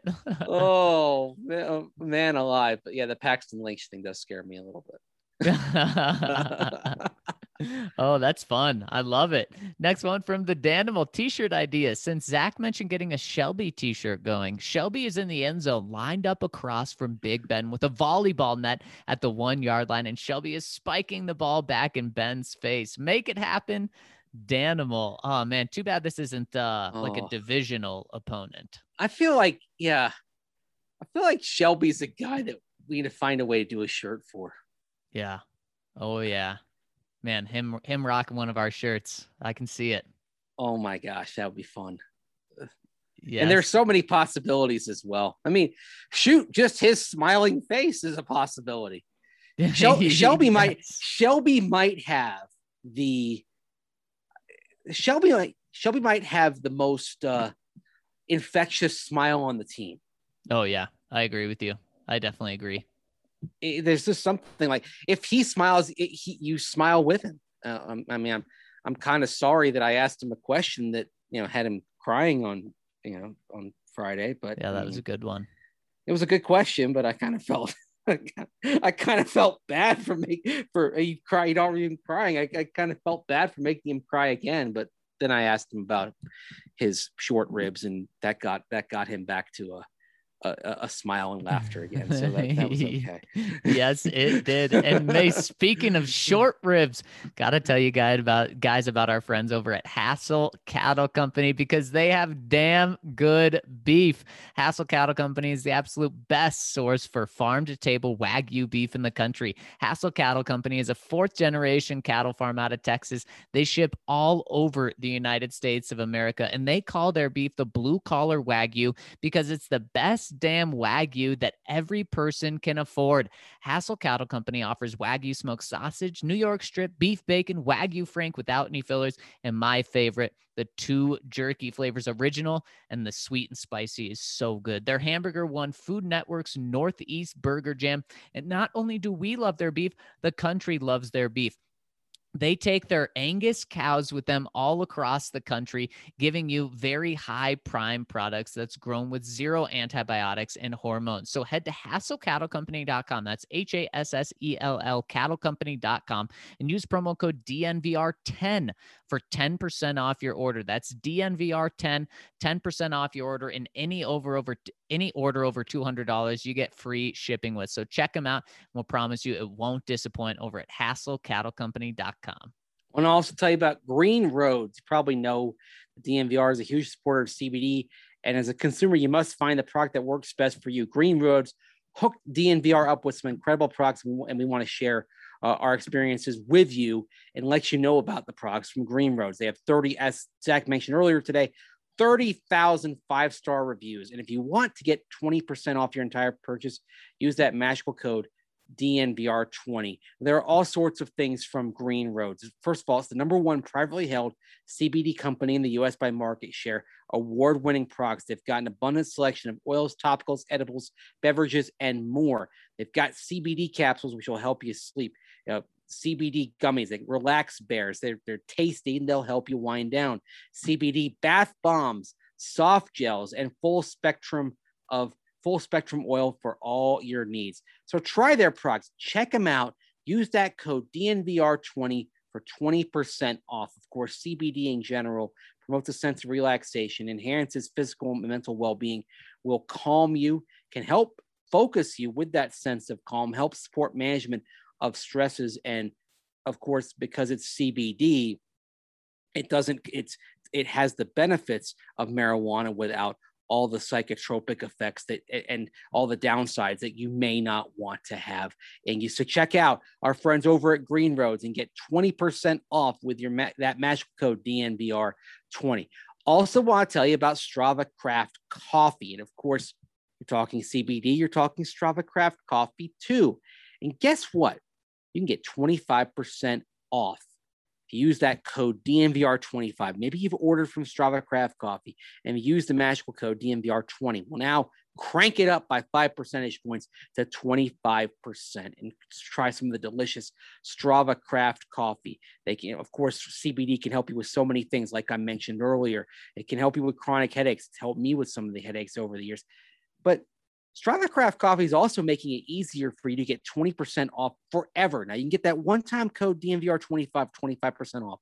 But if you subscribe to, to Strava Craft Coffee, you get 20% off Strava for life. You'd never have to put your info in again. You're just good to go. And guess what? You can subscribe and get your coffee every two, three, four, six, or eight weeks. So you get on a regular schedule, you get it coming in, you know it's going to be there, and you're going to have what you need. And of course, you can get it in very, you get Strava Craft coffee. I believe it also comes in K cups as well if you want something really convenient. So check out Strava Craft coffee. Remember, DNVR20 for 25% off or subscribe and get 20% off for every order you ever make over at Strava Craft Coffee.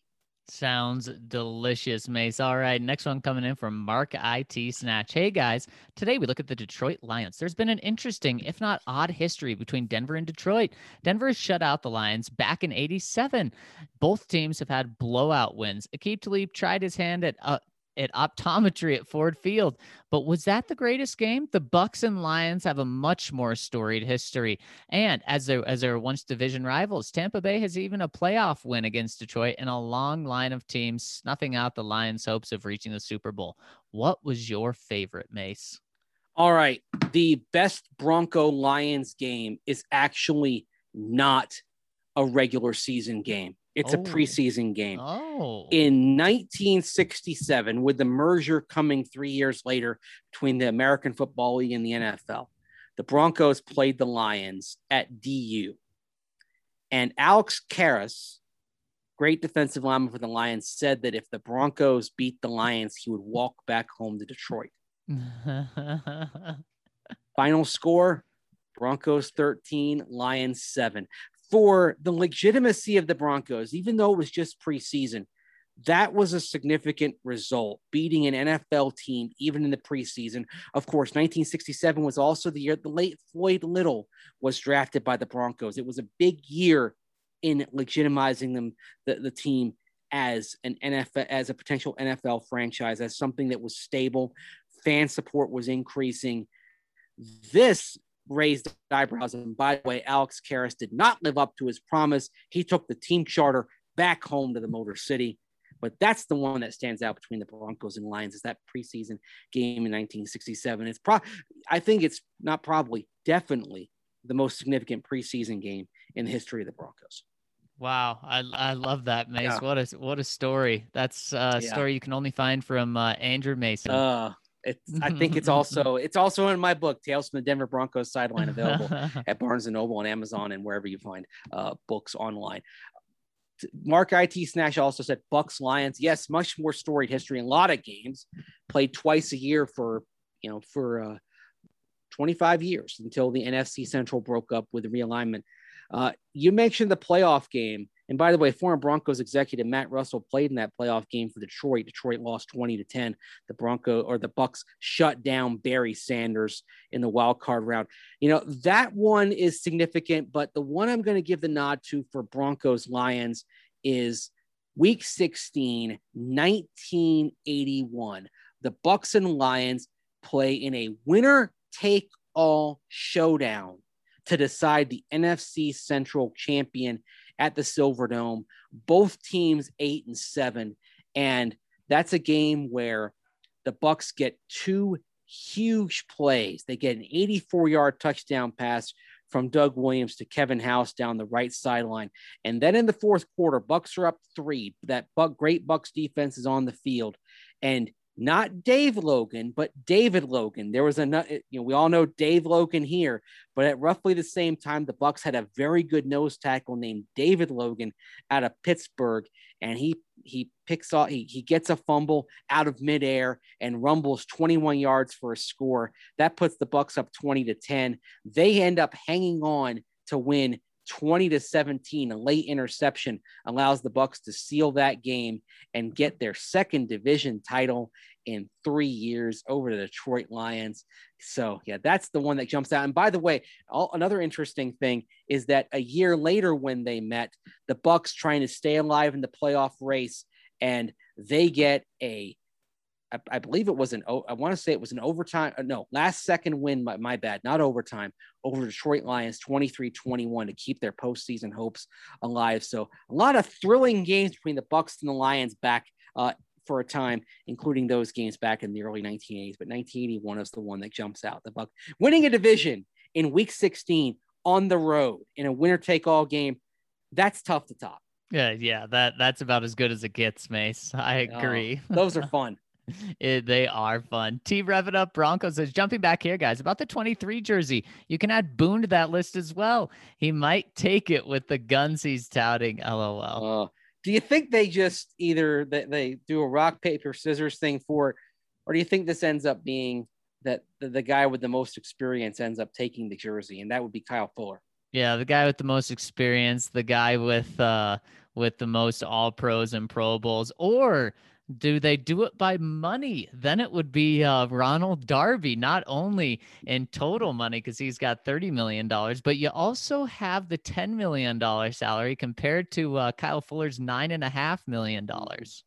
Why do I think we're going to be talking a lot about how Kyle Fuller isn't making as much as Ronald Darby this year? Oh, we will. We we're going to be and, and because you know what it's gonna it's gonna come down to playmakers and yeah. Ronald Darby just is not a guy that makes that that gets interceptions, but that's exactly what Kyle Fuller is. Yeah, it, it doesn't mean that Ronald Darby isn't going to be worth the cost, but Kyle Fuller is going to be a bargain, and it's just because of how the market went and when he had. And by the way, that is why you release a player early if you know you're going to do it, because then if you do it later, like the Bears did, the market settles and uh, he ends up getting less than market value because I think Kyle Fuller would have been worth more than Ronald Darby if both had been available at the same time.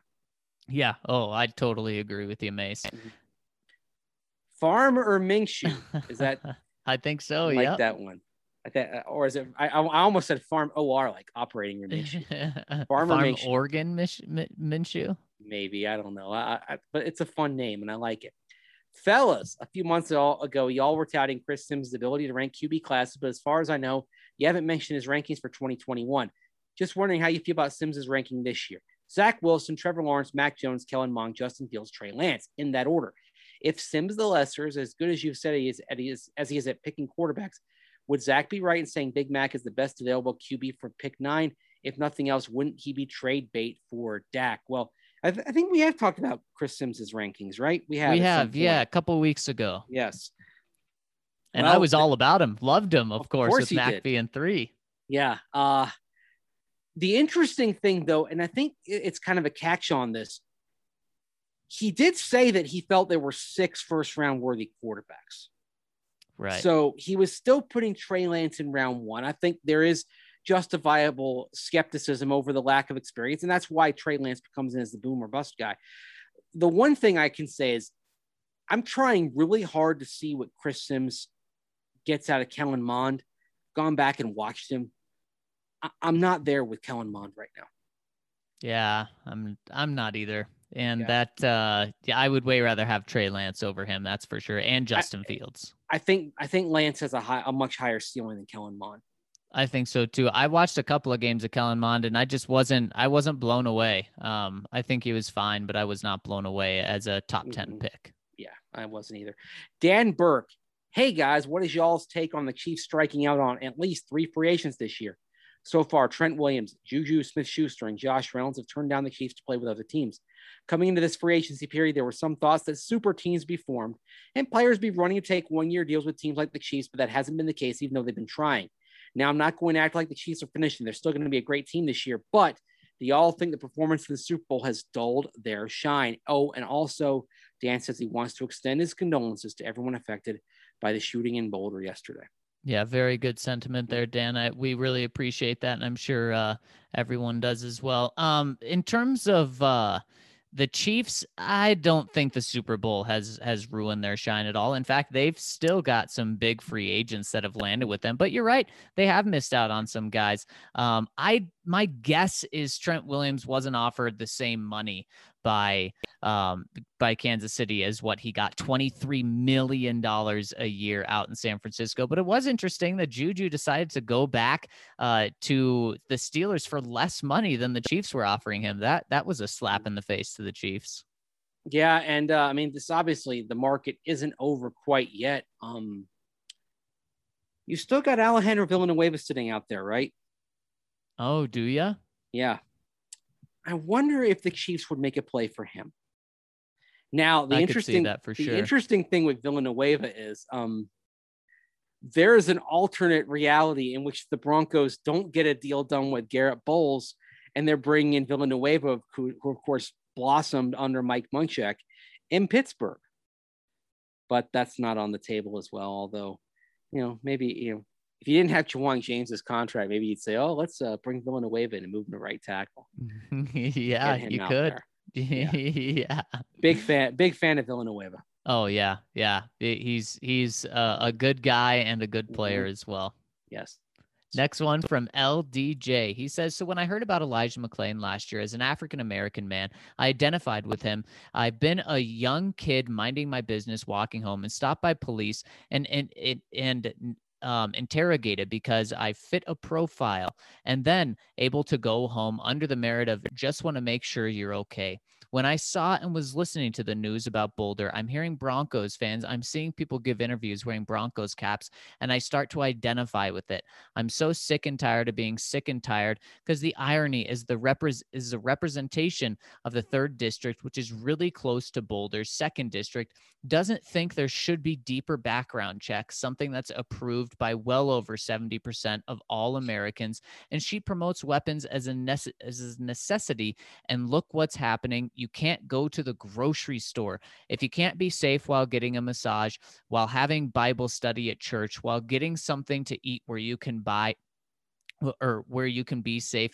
You blow out darkness with light. You kill fear with love. You make less guns as easily accessible accessible maybe not the best solution but try and see what happens because this stuff only happens here and i'm damn sure tired of it happening in colorado if you can't be safe at the grocery store can i can i be safe at a tailgate before the game later this year I live in California. Gun laws are stricter. Mass shootings are scarce, but the third district congresswoman is disgusting and a microcosm of the problem. Sorry to get political, but I mean, she insists on being a walking gun advertisement. And look what happened in her city, in her state, or in a city in her state that she represents. It's disgusting. My prayers are with Broncos country and with Boulder and that grocery store and officer and his children.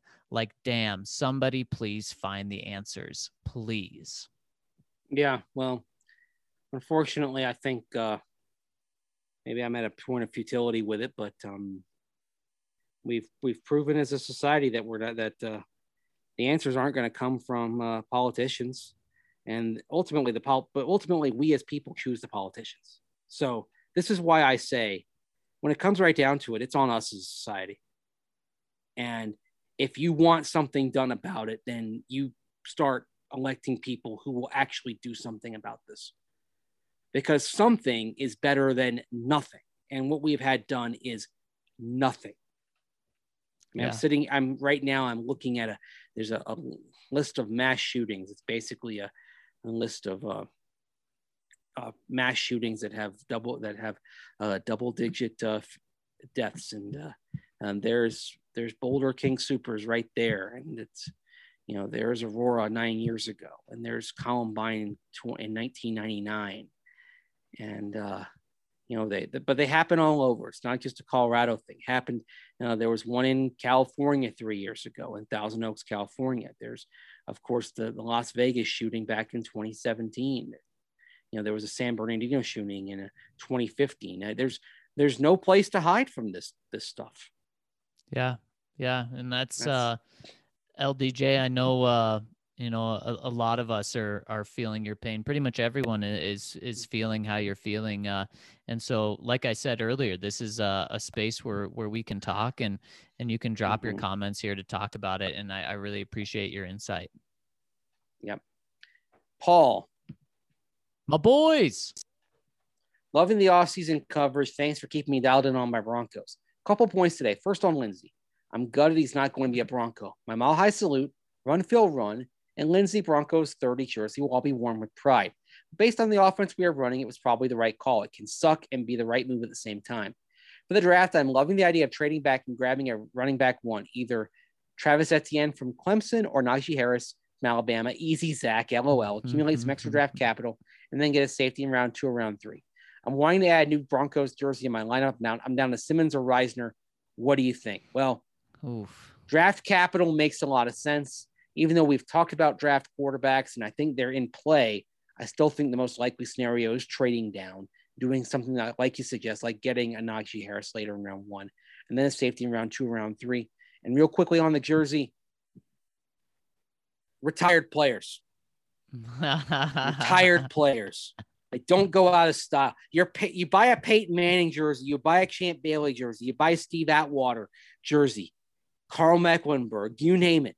They're never going out of style. So I I compel everyone. You're gonna go buy a jersey, buy a that of a retired Bronco.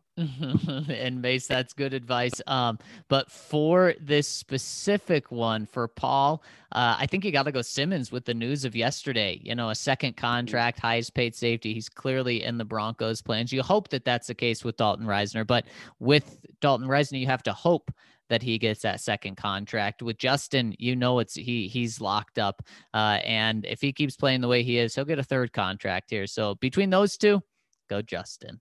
Next one from Drew for QB. Do you guys think that even if Drew plays good, I'm saying around top 10, top 16, and we make the playoffs, that we would go out and try to draft a guy either to take his job and then trade Drew, take a project QB to sit for a year, or roll with Drew?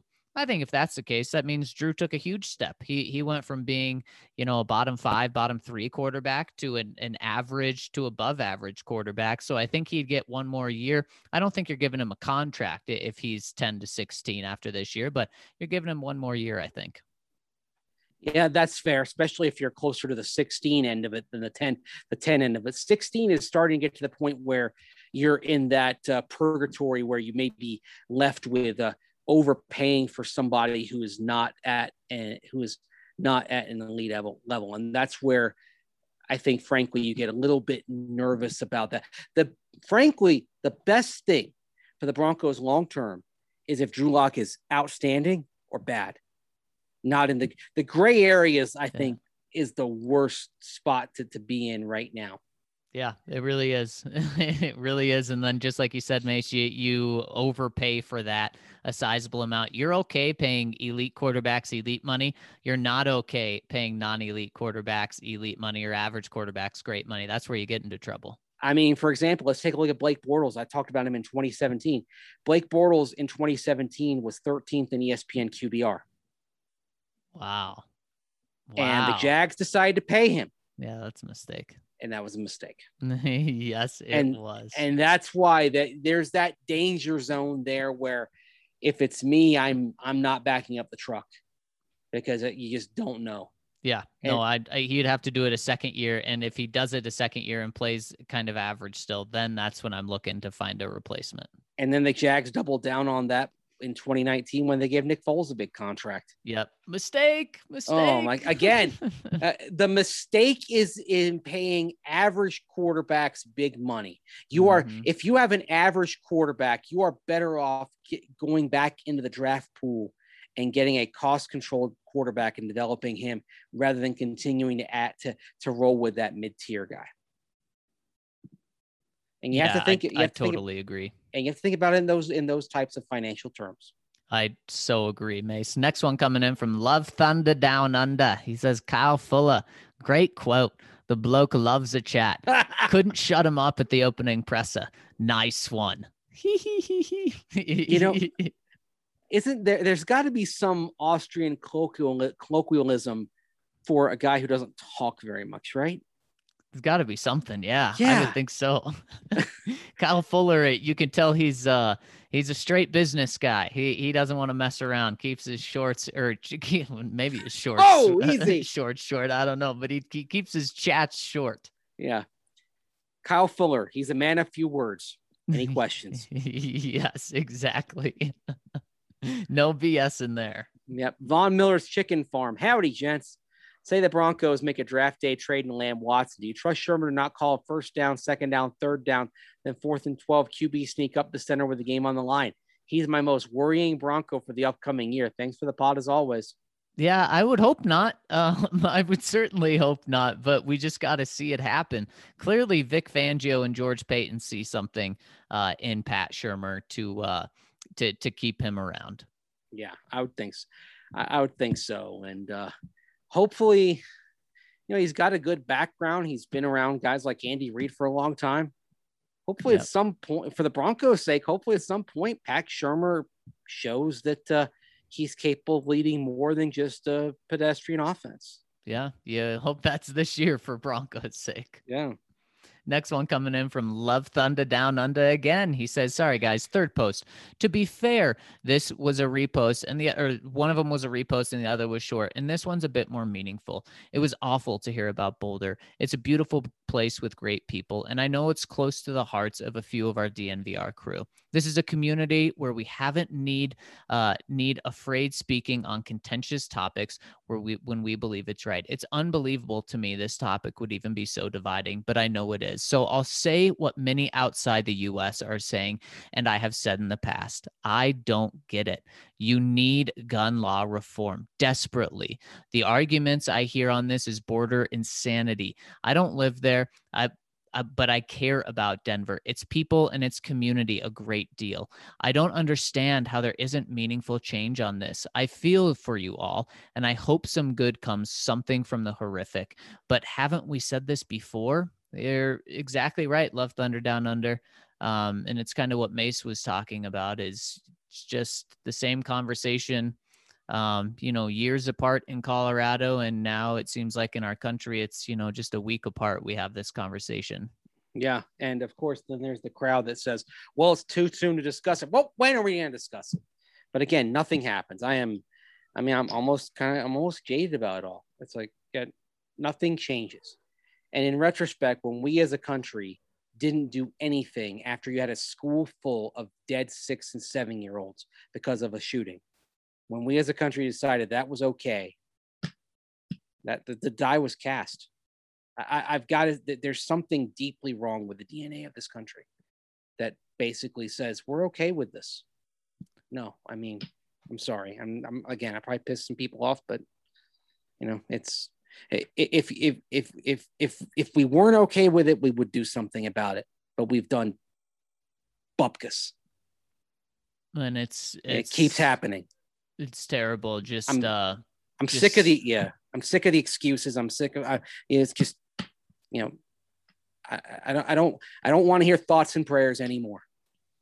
Yeah, no, I'm I don't want to hear them. I'm right there with you, Mason. One of the things that's just so so ma- ma- makes it really hit close to home is when you see people that these family members um, on Twitter just in the past couple of hours since uh, the Boulder police released the names and you see family members saying goodbye to to their loved ones. It uh it these aren't just numbers and um i'm i'm right there with you and i think mace is too love thunder down under. Um we, we need to something needs to change change not just the same conversation yeah exactly but will it i have my after after the last decade plus i have my doubts um i don't i don't have a lot of faith in this country in general to make any changes. Yeah. I've lost I've lost the faith. Yeah. Sorry. Kind of a downer, but you know. No, it's, it's how it's how we're mm-hmm. feeling. It's uh it's uh there's no easy way to talk hmm. about it, Mason, because hmm. it's not an easy subject. It's because it's a terrible thing. It just feels like it's all futile because it just it happens over and over and over again. I mean, literally the only thing that brought it to a pause for a moment was a pandemic that kept people in their houses. Right. And now people are coming out, you know, we're, you know, we're, you know, vaccines are going into arms. It's, you know, we're taking those steps back into normalcy. And, in this country, a step back in normalcy is yet another mass shooting. And another mat, you know, two shootings and two shootings where eight plus people die in a week. yeah I mean, Yeah. people that didn't have to die. Yeah. People, some people who are getting their vaccines yesterday at that King Supers. Yeah, on top of everything. Yeah. I mean, yeah. Sorry, Zach. Sorry. No, no, sorry. Mace. It's it's uh it's a it's a tough time, and uh, I think it's important we talk about it. Next one coming in from Pig Tosser 66. No go on Darnold for Pig Tosser. No way you can give up at least a second round pick for a guy that needs football rehab but is going into his fourth year of his rookie deal. As soon as you get him, you'd have to decide on his fifth year option, and you can't pick that up without seeing him play on your team, right? Hard pass for me. My ideal situation is Marcus Mariota on a two year deal with Lance and Fields drafted this year, all athletically similar. And Mariota could start year one and either be the backup year two or start the season as the starter again if Fields or Lance needs a bit longer to cook. If Mariota doesn't shake free from Vegas, having Lock in a top 10 quarterback in the draft this year could also work, though. I'd assume Lock could hold off the rookie at least through camp. And then if Lock balls out, he keeps playing. And if the team keeps winning, then he keeps playing. At the end of the year, you have a good problem. You have a top 10 first round QB that just got to sit and learn for a year, so his value should remain at the same at minimum. I bet it actually is higher in 2022 because Fields and Lance are probably right there with Sam Howell ahead of the rest of the 2022 QBs. And you have Drew Lock, who have just had a good year and looks like a good starting quarterback in the league, which would also put his value very high. And if Lock faltered during the year, then you have a top 10 quarterback already on the roster to step in instead of having to go through the same crap as we always do. I'm not hating this at all. Quarterback is the most important position in all of sports. Until you are 100% sure that you have the guy, you cannot spend enough resources on it. I agree with this Mhm. 100% pig tosser. And and that's why I never thought it was an ideal scenario to keep Lock uh, and draft a top 10 quarterback. But now, just way the with the way the quarterback market is played out, I'm perfectly okay with that. And a quarterback in the first round this year, Mace, cost you one draft pick, cost you number nine overall. Quarterback next year could cost you two or three picks in order to move up to get a guy you like. Or even it costs you one guy and a player or one guy and a second round pick. Right. if you move if you move up a little bit and that's something that i think you have to think about where you expect to pick next year and what that market looks like um, and like i said earlier if you if drew lock develops you trade the surplus Yep. simple as that And it's not a bad place to be. i mean the 1989 cowboys had troy aikman and then used a supplemental first round pick on steve walsh and when aikman proved to be the guy they turned around and traded walsh for a one a two and a three there you go. There you go. Saints. Yeah. That and you see that man, a young quarterback has value unless he's bombed, and uh, it wouldn't be trading a guy who bombed. You'd be saying, okay, we're trading a guy because Drew Lock absolutely balled out and proved he was the guy. Mace, we talk about how George Paton uh, likes to accumulate picks. He's said it, he's proved it in the past. And we talk about how trading back could be a great way for him to accumulate picks. Couldn't just taking a quarterback this year be a great way to accumulate picks? Because either Drew Lock balls out and then you're able to trade this quarterback in the future for potentially even more than you used in order to get him this year. Uh, You trade him for a first, second, and a third next year, or you trade Drew Lock for a first, second, and a third next year. So, one, that's pick accumulation. But two, Right. you view it as what you don't have to give up in pick accumulation next year. So you just spend one first round pick on getting a guy this year, as opposed to next year having to give up anywhere from two to four picks in, whether those are first round picks or not, in order to go up and get your guy. You're saving having to give up a lot of picks. Or the other thing, let's say you decide you, you have to give up a first round pick next year to move up to make sure you get one of those guys, right? Mm-hmm. But are you thinking, okay, that first round pick is going to be pick 21? Right. You do that. Yeah. It makes sense. Yeah, it does. It's you're still coming out on uh, on the positive end capital wise compared to what you might have to do next year to move up. Right. So It's a good point. yeah, so just these are these are things to these are things to think about. True champ fan 24. Crazy how getting a GM who knows what the hell he's doing can change the feel of his team. So glad Elway stepped away. Also, and that's stepped in quotation marks. Also, Ultimate Team guy Najee Harris driving 10 hours to cheer on his teammates at his pro day. At their pro day, sign me up. I love that. Yeah, That me too. that is so freaking cool. You know, we get into the character discussion about guys, and I know Najee Harris means you wouldn't be getting a quarterback. So, I still, like I said, I still expect the Broncos, would all said and done, trade down. The character thing, we talk about Micah Parsons' character issues, and then you have Najee Harris going out of his way to support his team. Yeah. Najee Harris, by all accounts, is a positive character guy. Yeah, exactly. And for for those of you that didn't hear this story, Najee was in Dallas last night, and for there there were lightning storms that canceled his flight that was supposed to bring him back to Tuscaloosa late last night to be there for for his pro day, which he wasn't actually working out at. It was just so he could support his teammates. Well, his flight was canceled. He wasn't going to be able to make it back in time by getting a flight this morning. So he drives 10 hours in order to get there by this morning's pro day to be there for his teammates. That is a class act right there. That's a guy you want in your locker room. 100%. 100%. The Danimal emergency comment. Hope I got this one in under the wire. With Caleb Farley getting back surgery, what are the chances that he slips to round two?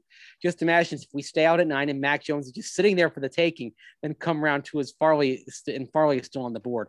I'll let Mace go get a fire extinguisher to save Zach, who likely just burst into flames of happiness thinking about that Danimal. That is something. And it's funny, we talk about a Trey Lance being a guy that you may not want to play in year one. If Caleb Farley dropped to round two because of this uh, micro discectomy that he's going to have here. You'd be saying, okay, Caleb Farley may not be available this year, but doesn't that dovetail nicely with the expiring contracts of Kyle Fuller and Bryce Callahan after this year? beautifully. It, it's perfect, Mace. Mace, I think Ryan would have to get the fire extinguisher because I think you and me may burst into flames if this happens. You you you're a big Caleb Farley guy, understandably Uh-huh, so. I am. Uh, this would be tremendous. So I mean, I when I saw the news about the back surgery, I didn't think that that would hurt his draft stock that much. Is that something that people are talking about potentially could happen? Uh, potentially, just because um, anytime you're talking about uh, uh, you're talking about back surgery like this, Yeah. it's something uh, that's going to uh, raise some eyebrows a little bit. Even you know, even and especially if uh, sometimes the, you, there, he can be back quickly. He's missing the pro day, but sometimes you can have some complications, and it could be uh, uh, something that ends up being protracted. So Hey, we're, we're I, I don't want to sit there and say for sure he's going to miss this year. I mean, we don't know uh, just yet. They're expecting he'll be cleared for full activities by the start of training camp. But when you talk about what he's going to have, it's taking a damaged portion, according to the Mayo Clinic, taking a damaged portion uh, of a herniated disc in the patient's spine out because he's dealing because the patient is dealing with pain radiating down the arms or legs. Now it's a small cut. Uh, when you get a microdiscectomy, you got a camera going in there. It's taking it out. It's helping you take it out, but still, it's something where you might uh, have pause. This might make Jaycee Horn cornerback two in this draft. It might make Greg Newsome cornerback two and Jaycee Horn cornerback three. Yeah.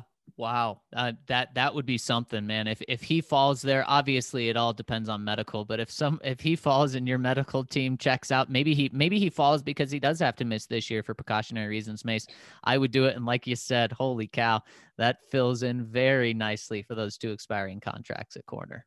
Mm-hmm.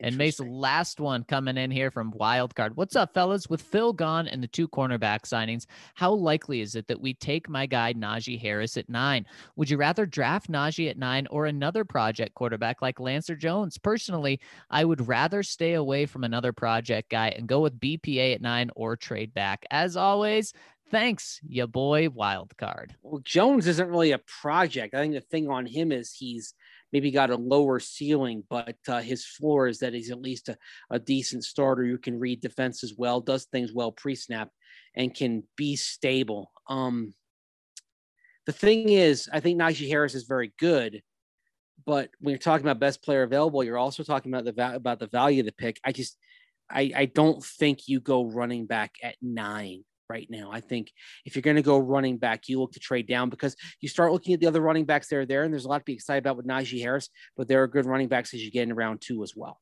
Yeah. And I, I just I, I don't like running back at nine. I think trade down running back is very well in play, uh, but nine just seems like a bit too high. If you can trade back and get a first round pick because you traded back so far, then grab a running back. And I'm I'm all on board for grabbing Najee, mm-hmm. but you're mm-hmm. not doing that at nine. And if it comes down to Najee or Trey Lance or Mac Jones, you go the quarterback. And I and I love Najee Harris. I think he's gonna be a great player and a, and a great person. And I love him on the Broncos, but it, no, you you get the quarterback, uh, especially if you're the Broncos. But good question there. And man, I just loved all of our questions today, Mace. Some great Broncos ones, uh, some great heartfelt ones, and we just really appreciate all of you rolling with us today. And something else we appreciate is our friends over at Green Mountain Dental. They try to build their practice as really family oriented with great service. And that's exactly what they do. Our director of sales, Lindsay and Allie, had their wisdom teeth removed, and the dentist personally called them a couple of days later to check up on them. That is the family care that they provide over at Green Mountain Dental. And a lot of you have switched over to Green Mountain Dental and let us know that your experience has been the exact same with that family type atmosphere. And if you schedule a cleaning, x ray, and exam over at Green Mountain Dental, you'll receive a free Sonicare toothbrush. So that's all you have to do. Take care of your teeth for them to hand over a free Sonicare toothbrush. So make sure to schedule a cleaning, x ray, and exam with our friends over at Green Mountain Dental. Well, Mace, that'll do it for today. Thank you all so much for rolling with us. It really, really means a lot. Uh, and uh, this this is a place where we can talk football, we can talk life, uh, and we really appreciate all of the support that you guys give us. Mace, I'm very, very happy to be joined with you today. And thank you all so much uh, for your kind thoughts, comments, uh, and support. We'll talk to you tomorrow. Be, be safe, everyone.